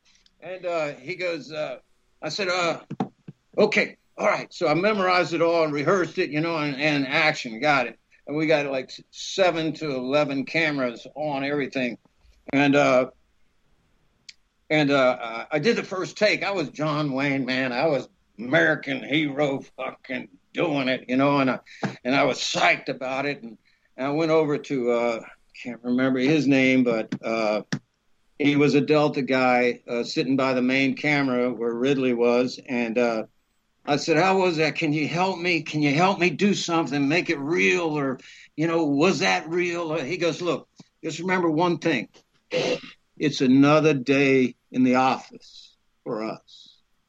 And so it became bap, bap, bap, bap. That none of this, yeah, ha, ha, none of that is a bap, bap doing the whole thing. Oh, and I switched my my uh, AK-15 to my left shoulder because I got shot in the right shoulder. I didn't get shot; it was fake. But Dan Busch went through it, and uh, they had to call the DoD, the Department of Defense, to see if we could we would do that. I'm like, look, we're shooting a deer in Alabama. If he comes to the tree, we got to switch and you know and uh, do it like that. And and it took a couple days, but it finally came. Yeah, he can do it, you know, or not a couple of days, a couple of hours, and uh, we were able to shoot that. And then they they uh, they get there just in time, and he ends up dying in the hospital. Uh, but I went back over after I did the second take, you know, just as a matter of fact. This is another day at the office, and I go back, and this big Delta guy, they were big guys, man. He's sitting by the camera and his tears are all down his face. And he goes, I said, How was that? He goes, I saw Dan Busch for the first time since 1993. Wow. Good job. And like when you do uh, nonfiction, you want to get it right, you know. And uh, and uh, finally, when it came out, we were at the Chinese Grauman Chinese Theater and uh, I got a note uh, a, couple, a couple of weeks later, a week later, from his widow and kid saying that we're honored at what you did and how you showed him, and you know, and uh, we're just glad that you played the role. Now, I have to tell you this now because of the opening. It was in Beverly Hills, and Will Smith comes up to me He's got three assistants. He goes, Richard Tyson. I'm like, okay, which one of those assistants told you I was Richard Tyson? You know? He goes, no, kindergarten cop, three o'clock hot. He goes, all right, which one told you that? You don't know. He goes, yeah, I do, yeah. I said, well, look, I'm writing a script. Uh, it's perfect for this it's the living history of my mother's side of the family in Alabama. Damn the torpedoes, full speed ahead. Admiral Farragut, he never conquered Mobile, but my family went from the bay up to uh, some farmland up in the woods and built a big farm. And there were blacks and whites living on it, and they were all free to come and go. There were no whips or anything like that. They they they celebrated uh, on Sunday, you know, the the church, and they they were educated together, and uh, it was against the law to educate blacks back then. I don't think we should forget that era because it got us to the discussion today. But but uh, why was I telling you about that? I um, um, Will Smith. Will Smith, yeah, and he goes. I said, I've I've been writing a script uh, based on my mother's, you know, history, and uh, he goes, "What's it called?" I said, "Grandfather is horse's slave." He goes, "Really? What am I playing?" I'm like, "Well, man, I can't I can't change history, you know." And I just, and I don't mean anything, but uh, he goes, "Well, let me ask you one more question." And he was laughing, you know, and uh, he says, uh, "We're even below the horses because the title came out grandfather's horse is slave the horse is a main character. And it just came off the tongue like that. And uh, and i said well no no you're not. That's the whole point of the movie. It's about two guys a black and a white man that go to virginia at the end of the war to join lee's forces. There were black soldiers that fought in the confederacy. And uh, after the surrender General Lee says to Jonesy and grandfather, "This is uh, you saved a lot of men that year, and that you saved a lot of men because they produced a map that they had taken off of a captain in the in the uh, you know the Union Army that showed that his supply lines and trains coming into uh, Appomattox they were they were taken over by by the North, and uh, so he surrendered and, and says Y'all saved 10,000 men's lives that day. And then grandfather and Jonesy are standing there by themselves, and grandfather goes, You're a free man. What do you want to do now, Jonesy? He goes, Let's go home, grandfather.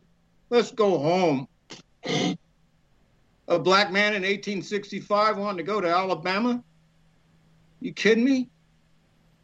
But he did because we love each other down here. Everyone thinks that I'm a slave owner and my black friend is a slave. No. No, it's not true. There's a lot of love down here. And I wish people would understand that. Because it really means a lot to all of us down here. A difficult time that we're all living in right now. People don't want to understand it and they don't want to hear it. Yeah, I probably said too much, but it's from the heart, and uh, I hope the script. Uh, I sent it to Ridley Scott. He goes, "This is an important story." Grandfather was grand, grandfather's on his horse, getting ready to leave. The black, all the people that worked were there on Sunday afternoon, and they had barbecue and music, and they were all saying goodbye to grandfather. Well, Jonesy comes around from the corral with his horse packed and his mother goes, well, "Where are you going, Jonesy? This this war is not yours." He goes, "I'm not going to let nothing happen to pretty Mister Durant. He might get himself hurt." And uh, they went together on horseback all the way from Mobile Bay to Appomattox. And then when their horses were shot out from under them and they wanted to go back, they walked home together. Uh, so, I, and Ridley Scott said they had a full slate and couldn't do it, but I think I'm. You imagine trying to get a Civil War movie made in these times, you know. It, it could be a while before something like that can happen, but it's an important story that needs yeah. to get out there.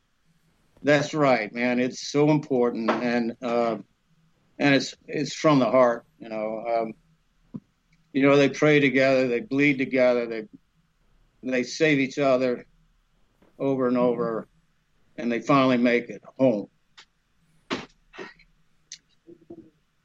Uh, Carrie just said, "Tell him the whole movie."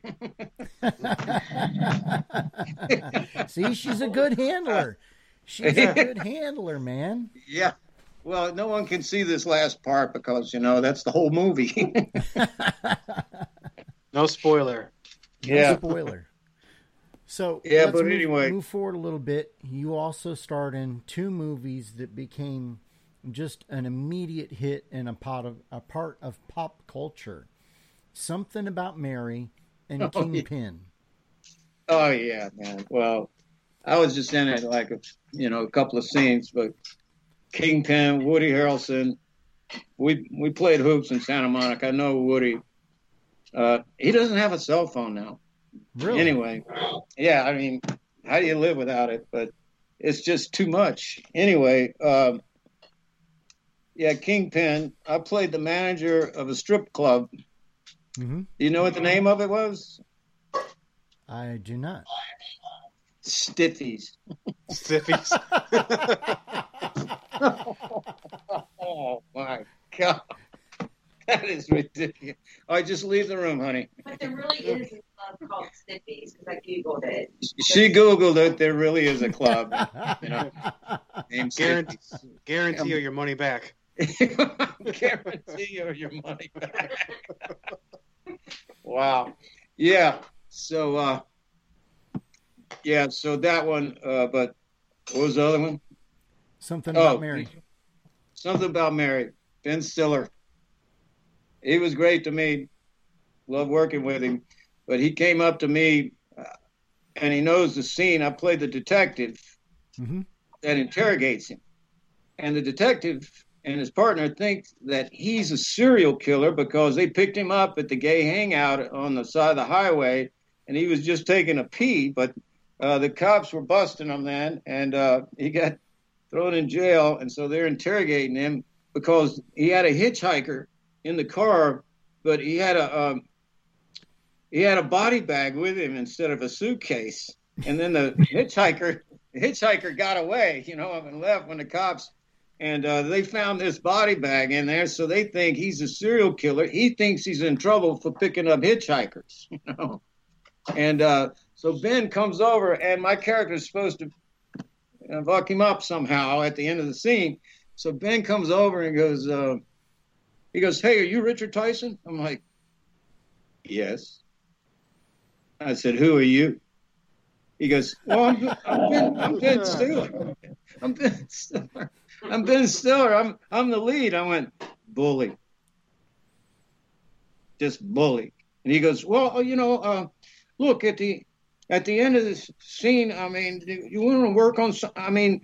I said, uh, "When when I'm supposed to fuck you up?" he, he goes, "Well, he goes, well, you know, I don't know. Yeah, I mean, do you want to work some? I looked over at Bobby and Peter Farrelly, and I and, and they were in Video Village, but I could see them from before the first rehearsal, and uh, and I'm like, uh, and I just signaled to Bobby. I said, I'm ready. Let's don't work out anything. Let's rehearse and see what comes up, you know. And so we go through the whole thing. He goes, "This wasn't your first time, was it?" He goes, "No." He thinks he's picking up says, "How many have you done?" He goes, "In my lifetime, oh, 100, 120." And it's like, oh, and I look at my partner. Oh, and I did 100 push-ups before we did the scene. So, uh, and then I, I dried off so that when we're looking through the two-way mirror before we get into the interrogation, my partner goes, "Where'd they find the body?" Is in a big red bag on the front passenger seat, all hacked up. It's gruesome. A real psycho, this one. He's not the psycho. I'm the fucking psycho. and, and he goes, maybe I should take care of it. It's like, yeah, whatever. You know, we go in there and uh, interrogating him. Uh, and at the end, uh, he goes, you know, maybe this is the Bible Belt, but where I'm from, it's not that bad. I said, "You son of a bitch, you're gonna die!" and I grabbed him by the ears, right, and I had him like this, and I look over to Bobby and Peter. Uh, I said, "Bobby, if I did something right, the Farrelly brothers, I did three movies with them. If I did something right, they go, "Bama, that was great." But if I did something wrong, they go, "Richard Tyson, look, uh, let's talk." You know, you know. So, so, so I got Ben Stiller by the ears, and I'm like, "Hey, Bobby, what's funnier, if I slam his head three times or four times?" Bobby goes, he goes, uh, uh, the more the merrier. I said, ah. He goes, the more the merrier, Bama. And I go like this, and I start to do it, and I and and Ben jumps up and throws my hands, and he runs all over the. He goes, God damn it! Why, you know, he was just so pissed. And I'm like, and he finally came back over. and said, man, we discovered it. Look, man, I have a master's degree from Cornell. Now you're from Manhattan, and I mean, there's a lot of supporters of Cornell in Manhattan, and uh, we're going to do it. We just discovered what we're doing here. We're not going to hurt anybody because he always heard I was Buddy Revell, whatever, you know, and that was fake too. Black Hawk down, no bullets, you know. So we calmed him down and we figured it out. And I put my hand under his head and I said, "You're going to do it. I'll just ride with you, and you'll, and then you'll mm-hmm. take it after four and fall back." And he did it. He was great. He ends up with his hoodie like halfway. What the hell, you know? And Oh, I got to tell you, when you dribbled his head off that table, I almost peed myself laughing. well, well, the truth is, and DeVore and I, we've seen a lot of movies together like that, but we've never seen that movie sober. oh, see, now we're going to air the dirty laundry. You know what? That's and it's true. not a, and I'm Yeah. not saying you know That and Dumb you and don't Dumber. need to dr- she Oh, made me a, another um, juice, Oh, fantastic! little cranberry cocktail. cranberry and ice. One thing I would Nice. like to talk about that I know a lot of people don't know about you is you do a No, lot wait, of charity wait, work. wait, can can I interrupt you? Sure. One thing Yeah. about something about Mary. Yeah, went up there with the ex-wife, and I have a '73 Blazer with no r- roof on it, a a '73, and so I'm getting in line with the, with the limos. She goes, "Oh, please park down the street, please." All right, so I did, but when we were walking out, no, when we were walking in, they give you a little trinket. You know, every every opening they give you a little trinket. You go in, you can't see what it is because it's in the theater, but you just save it in your pocket, and when you're walking out, you discover it, and I pull it out of my pocket, and you know what? It was a little bottle of hair gel. Oh my lord!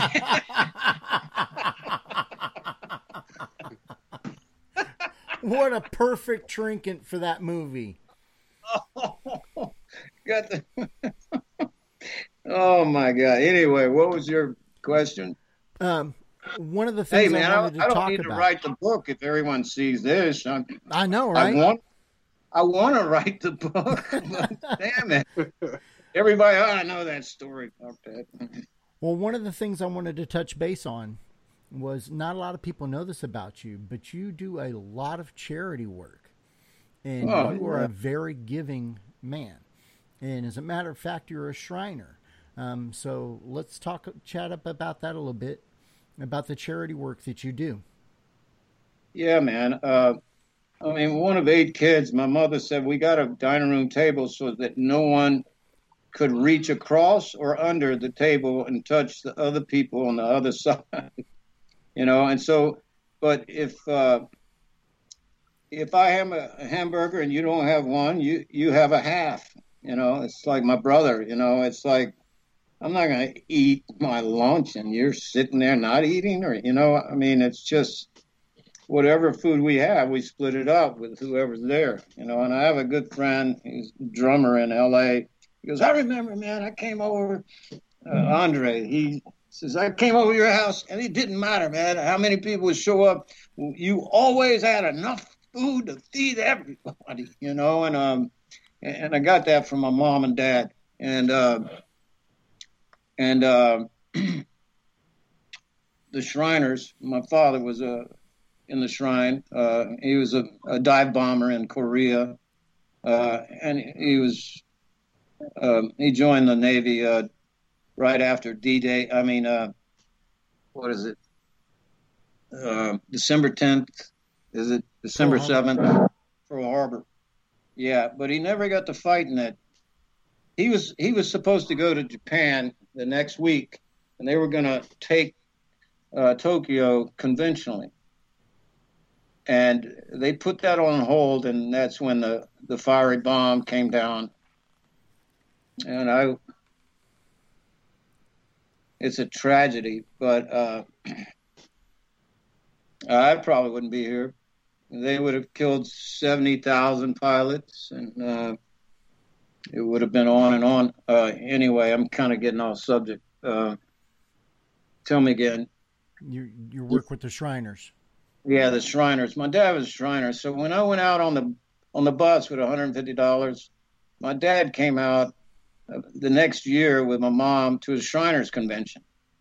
And he's like, look, you're an actor. You like pageantry so you're going to love the opening with 10,000 Shriners all dressed up in their costumes and all that. You like pageantry. You're an actor now.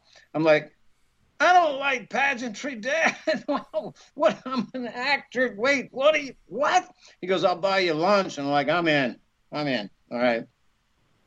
So they picked me up at my place, little place, little one room place, and uh, all the guys from Alabama were in the van uh, that came out, you know, for the, and so they stopped by the children's hospital. I said, what are we doing? Oh, we stopped by the liquor store and we bought all these little pins and little bracelets and stuff, you know, just cheap little things. And I went in with them, and they went from room to room. And these children uh, that were uh, incapacitated, and uh, he was a senator, and so he we were in this one room, and this girl says, "We're here with Debbie, and uh, we have this gold medal to pin on her because she is so proud, and she is. We're so proud of her, and she really is strength, and you know, and and she's so brave, and we love her to death, and we're pinning this on today." And he said the the date, and uh, and and that's I looked over, you know, and I noticed that she had her chest pumped out like that, just sitting up in her bed. And I was like, oh no. And I realized she didn't have arms. She didn't have any arms. She couldn't pin that on herself. And he made her feel like Miss America. And I said, Dad, you've always tried to get us five boys into the Shriners and the Masons. No one ever has, but if that's what y'all do, I want in because that's what we do, son. And uh, next time I came back home, uh, I went through the process of uh, doing the, uh, you know, the entrance. You you got to go through this series of, you know, of uh, stuff just to get to uh, the kids, you know, the kids. Um, it's amazing. I, I went, I did a, uh, we should send it to you. Uh, Carrie has it. Um, it's uh, kind of a, a commercial for the shrine that I did. I don't have all this on it. And uh, I look like a normal, well, not normal, but, you know, I can mix in. Uh, I just saw it for the first time since I did it, but I did this I was spokesperson for the shrine. Uh, and uh, I was there at the Children's Hospital where my dad went, and I did it in that very same hospital in downtown LA. And I said, Where are the kids? I don't see any kids. Oh, they're all in the uh, kindergarten room or whatever, the kid room uh, for lunch and, and playtime. And I go in there, and I had done children's theater on the on stage in front of 1,500 first graders twice a day for a week. And then we did second graders twice a day for a week and all the way to sixth grade before I even left on the bus. Wow. And I, and I, uh, when you do 3,000 first graders a day, by the end of it, I called my dad. I said, Dad, I'm changing my major from, he goes, from political science to what? I said, theater, Dad. He goes, oh, brother. he goes, I knew five boys. I didn't think it was going to be you. I'm like, what does that mean? You know? But I said, Dad, the faces, the faces of the children, you know, and, uh, I want to change the faces so that they can get out of their their drudgery just for a couple of hours of a, of a movie or a theater or whatever can entertain them, make them happy.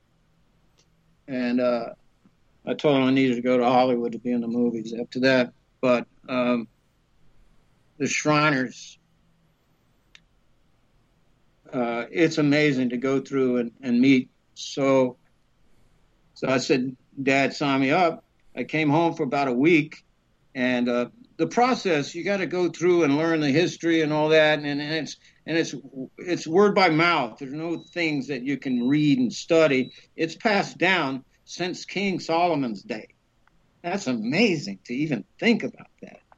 2000 BC. I mean, you know, it's like crazy. And uh, and uh, my dad, it takes a six months ordeal to go through all of that and put it together, and then you present it. Uh, but I shouldn't be saying all these things. But anyway, my dad says, "Yeah, you you do Shakespeare, you can do it in a week before you go back." I'm like, "Dad, it's six months program. It's a program for six. Ah, you can do it. You can do it. You do Hamlet." I'm like, "All right," and I did and I got Did in it in a week. in a week. Yeah. Wow. And uh, and I just recently checked in again with my hometown Masons and Shriners, and um, I've been inactive for a while, and uh, I'm proud to say that I'm back, and uh, you know, I look forward to helping those kids. That's what they do, man. They everything they will take a kid that if you know that's crippled or or burned severe you know whatever they will take care of them free of charge until they're 18 and the only way they get the money is by donations Right.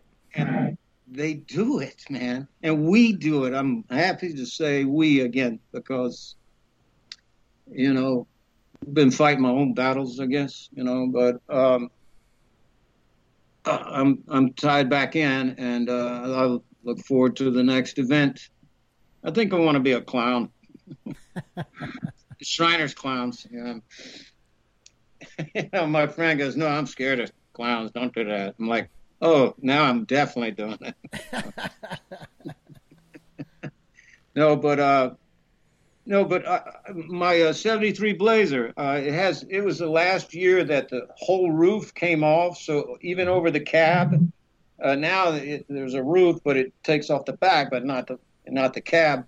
Uh, but I would always put uh, clothes. I'd always collect clothes from my friends and and uh, have them in the back, shoes, socks, whatever. And I because when I came up to a stop sign in L.A., you know, the the homeless would come up and ask for money, and I'm like, well, I don't have the money, but hey, do you want a T-shirt? You know, want a T-shirt? You know, and I was going to my Malibu place overlooking the water, and uh, this sunset and Pacific Coast Highway. I would always see these people, and I said, "Hey, you want a T-shirt? You want a socks? What do you want? You need pants? Oh, I got. I think I have a jacket back there, but uh, and so all their friends would come while the light was still red. All of a sudden, I got five, you know, guys out there looking for T-shirts, and they're they're going through it like they're eh, not this one, you know. I mean, that, it's great. It's great.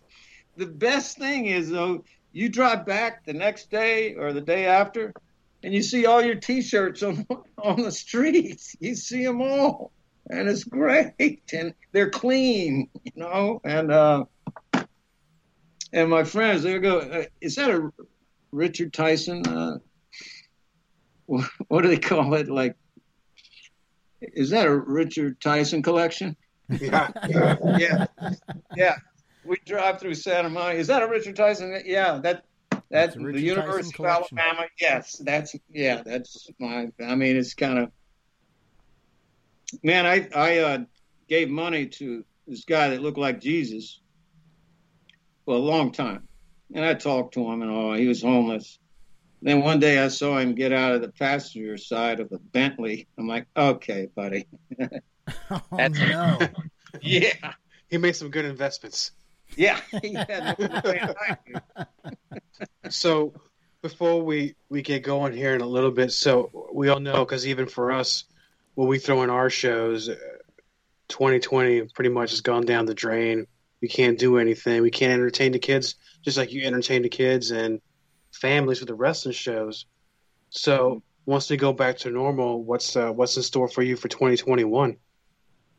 Well, I've got I've had so many things uh, coming up. Uh, uh, Dolph Lundgren uh, movie called Castle Falls in in uh, Birmingham. We were we were we had one weekend. Now we we need uh, another month when we come back. That's the first one. I have a TV show. It's called Wagon Train. I'm the wagon leader. It's a western. There's a see. I want to do TV because you know you do a movie and that's it, six weeks. You do a TV show, you do 20 shows. So those, when I did Hardball on NBC, did you, you guys ever look that up? Hardball. Yep. John Ashton, great actor. Uh, you know, it did 21 shows, so you get paid every week. You know, and uh, it's a steady gig. You don't see your family or anything, but but um, yeah. So a TV show, I'm very, and everybody's doing TV now. You know, like Netflix and all that stuff. I mean, because we were so good at home, uh, and now out of necessity of the the virus, we have to stay at home. But um, I I have a another TV show, and they go, we're we're going to offer you. It's going to change your life. The amount of money that we have. And I'm like, well, what's the catch? It's, it's in Budapest. I'm like, oh, okay, okay. I I was in Russia for a year. Let me see. Okay, Budapest. It's it's intriguing. It's intriguing. It's a beautiful Yeah. place to visit. That's what I heard. If you can get out of there. No, I love the people. Love all the people. Uh, but that one, and I've got a couple of other movies. Uh, I'm a I'm a, a modern day Billy the Kid in one movie, so so I hope uh, Really? we can get rid. I hope we can get rid of this virus and get back to work. What's Um, the uh, What's the name of that one? I'm a huge Billy the Kid fan. Ah, shoot, I got to. Oh, wait, right here. Wait, one second. It's two two problem. feet away. All right. Yeah, I'm a big fan of Billy the Kid. Yeah, did I ever tell you the books I read? Did I let you borrow that one? No. All right. Well, pay me later. I sh- uh, it goes through a whole history of the Western stuff. So I think you're right up your alley, brother. Yeah. Yeah, it's on my So- bucket list is to go visit uh, all the old graves out in the Old West. Billy the Kid, Charlie, all of them. Yeah, I think they just came out with a new one. Because you know that whole thing with uh, Brushy Okay. Bill was it was a work. So I, I got the title. It's called Back to Billy, written by Back Michael Anthony Gaducio. Yeah, Back to Billy. It's a modern day, and uh, I'm uh, I'm just reading it now. I haven't read it, and I I uh, I talked to the guy about it, and I need to get back to him soon. Uh, but but it sounds intriguing, you know. So, uh, the, is Billy a bad guy? Oh, it Well, depends, depends on, on- what side of history you look at. Uh, That's whole, right. uh, That's what I say. Yeah. Because I know- Billy I know that the- phenomenon was that war was actually started uh, because the man who took him in was murdered, and Billy started avenging those murders. Now, Wow. history says you know Billy the Kid had killed so many people, uh, but history has proven that most of those numbers were very inaccurate, and most of the people that he killed was in self-defense back in those days. he was very he was very uh, admired by the Mexican community because he was always uh, giving the law a hard time. and they called him Bilito, like little Billy. So it was uh, How do you, how do you say that? How do you spell it? Bilito, Yeah. um, B I L L I T O. B I L L I T O. Bolito. Mm-hmm. That's he, great. He's man. actually uh, almost a god to the the Mexican community down there, because not That's only did he give the law a hard time, uh, but he gave back to the communities down there. That's great. You know, um, I'm working. Uh, you know, I've written like 12 scripts, and uh, and I've never tried to, you know, push them or present them. You know, until um, a year and a half ago, and uh, because I always kept getting cast, and all my actor friends, they're like, "Oh, you keep getting cast. Too bad." You know, I'm like, well, you know, you know, I play a filthy bastard, but yeah, I keep getting cast, you know. And uh, I pitched to Comcast a couple of things, and one of them was uh, they go, "What's your top three? Uh, and uh, I said, "Well, I've got a crazy vet back home, is looking for help. Uh, I've got a, a casino picture, and I have a Civil War picture." And they go, honey, this is Atlanta. We love the Civil War. You know, it was a year and a half ago, so things have changed. But we look. Would you send that over? They read it the first night. No one reads scripts the first night, but they got back to me and they love it. They wanted to do it. They go, what else you got? I said, well, I got a TV show. Goes, yeah, what is it? I said, well, you know, Magnum PI. Well, I have Bama PI. How about that? Bama PI. And they're like, and they all laugh. They all laugh. What is that? I said, I think you know already. You know, it's not in Hawaii. It's, it's Bama PI. And and then I decided uh, uh, the last script I wrote uh, for it was that I want to be from uh, Louisiana all the way from the French Quarter all the way across to Biloxi with the 35 casinos they have there on the Gulf Coast. Did you know that? Yeah, They have 35 casinos. I mean, it's changing. It used to be an Air Force base, you know. And then Mobile, the people like to fish.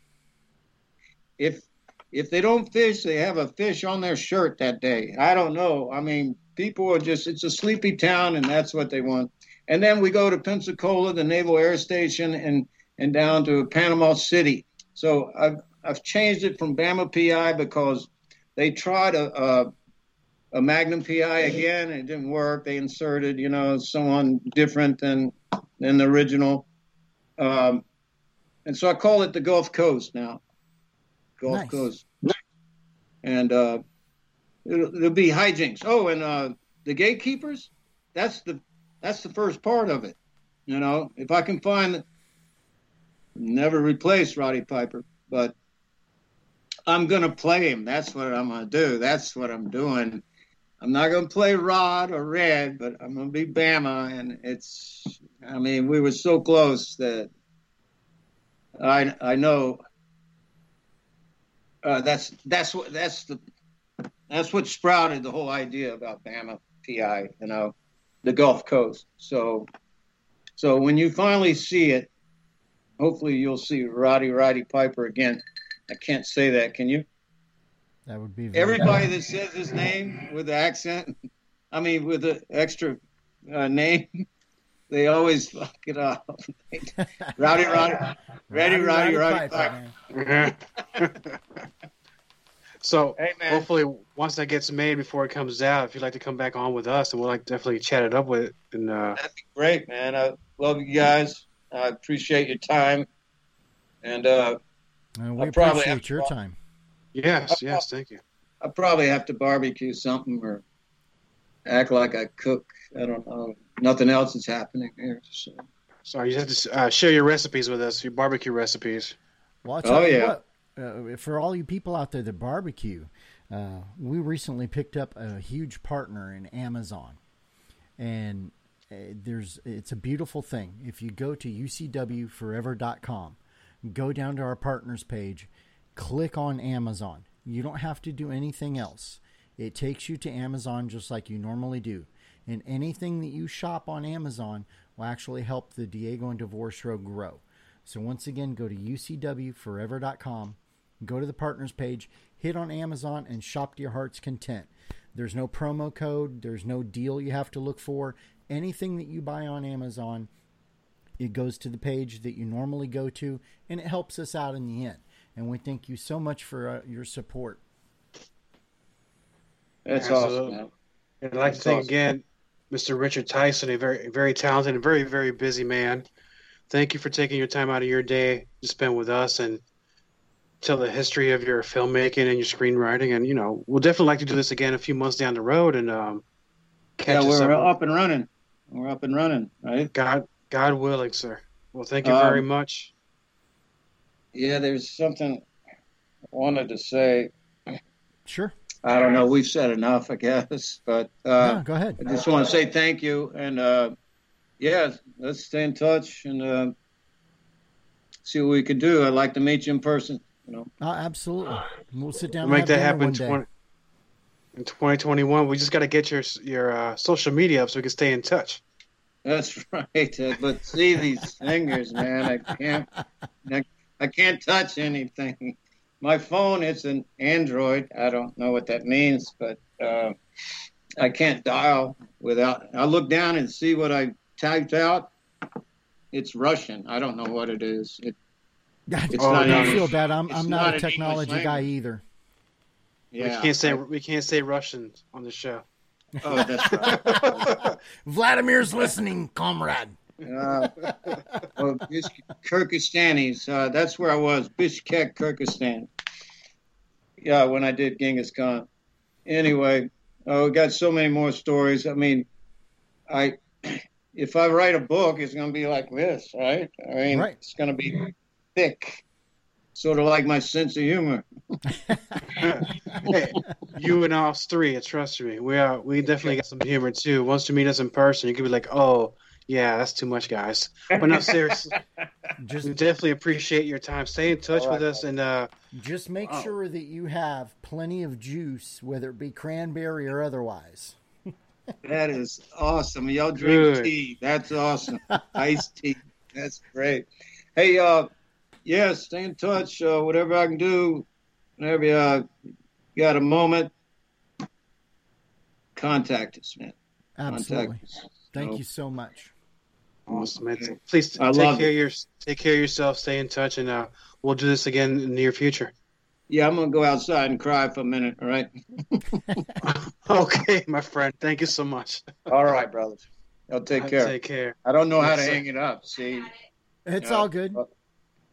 uh, she's got it. I heard that from the back. The hand- I heard Actually, we- if, we if you'll hang heard it. on, if you'll hang on just for a minute after we finish the show. Okay. All right, Mr. DeVore. So we've had a lovely time with Mr. Richard Tyson. So here's what we'll do tonight. We'll just uh, flex your golden pipes like Pavarotti and take it home. I'll do my best. Thank you so much for listening to another episode of the Diego and DeVore Show. We would like to thank our special guest, Mr. Richard Tyson.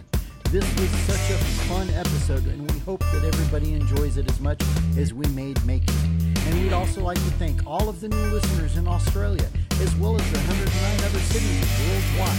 You can find us on iHeartRadio, Spotify, as well as Apple Podcasts, or wherever else you download your favorite podcast. Till the next time, hang in there. Australia.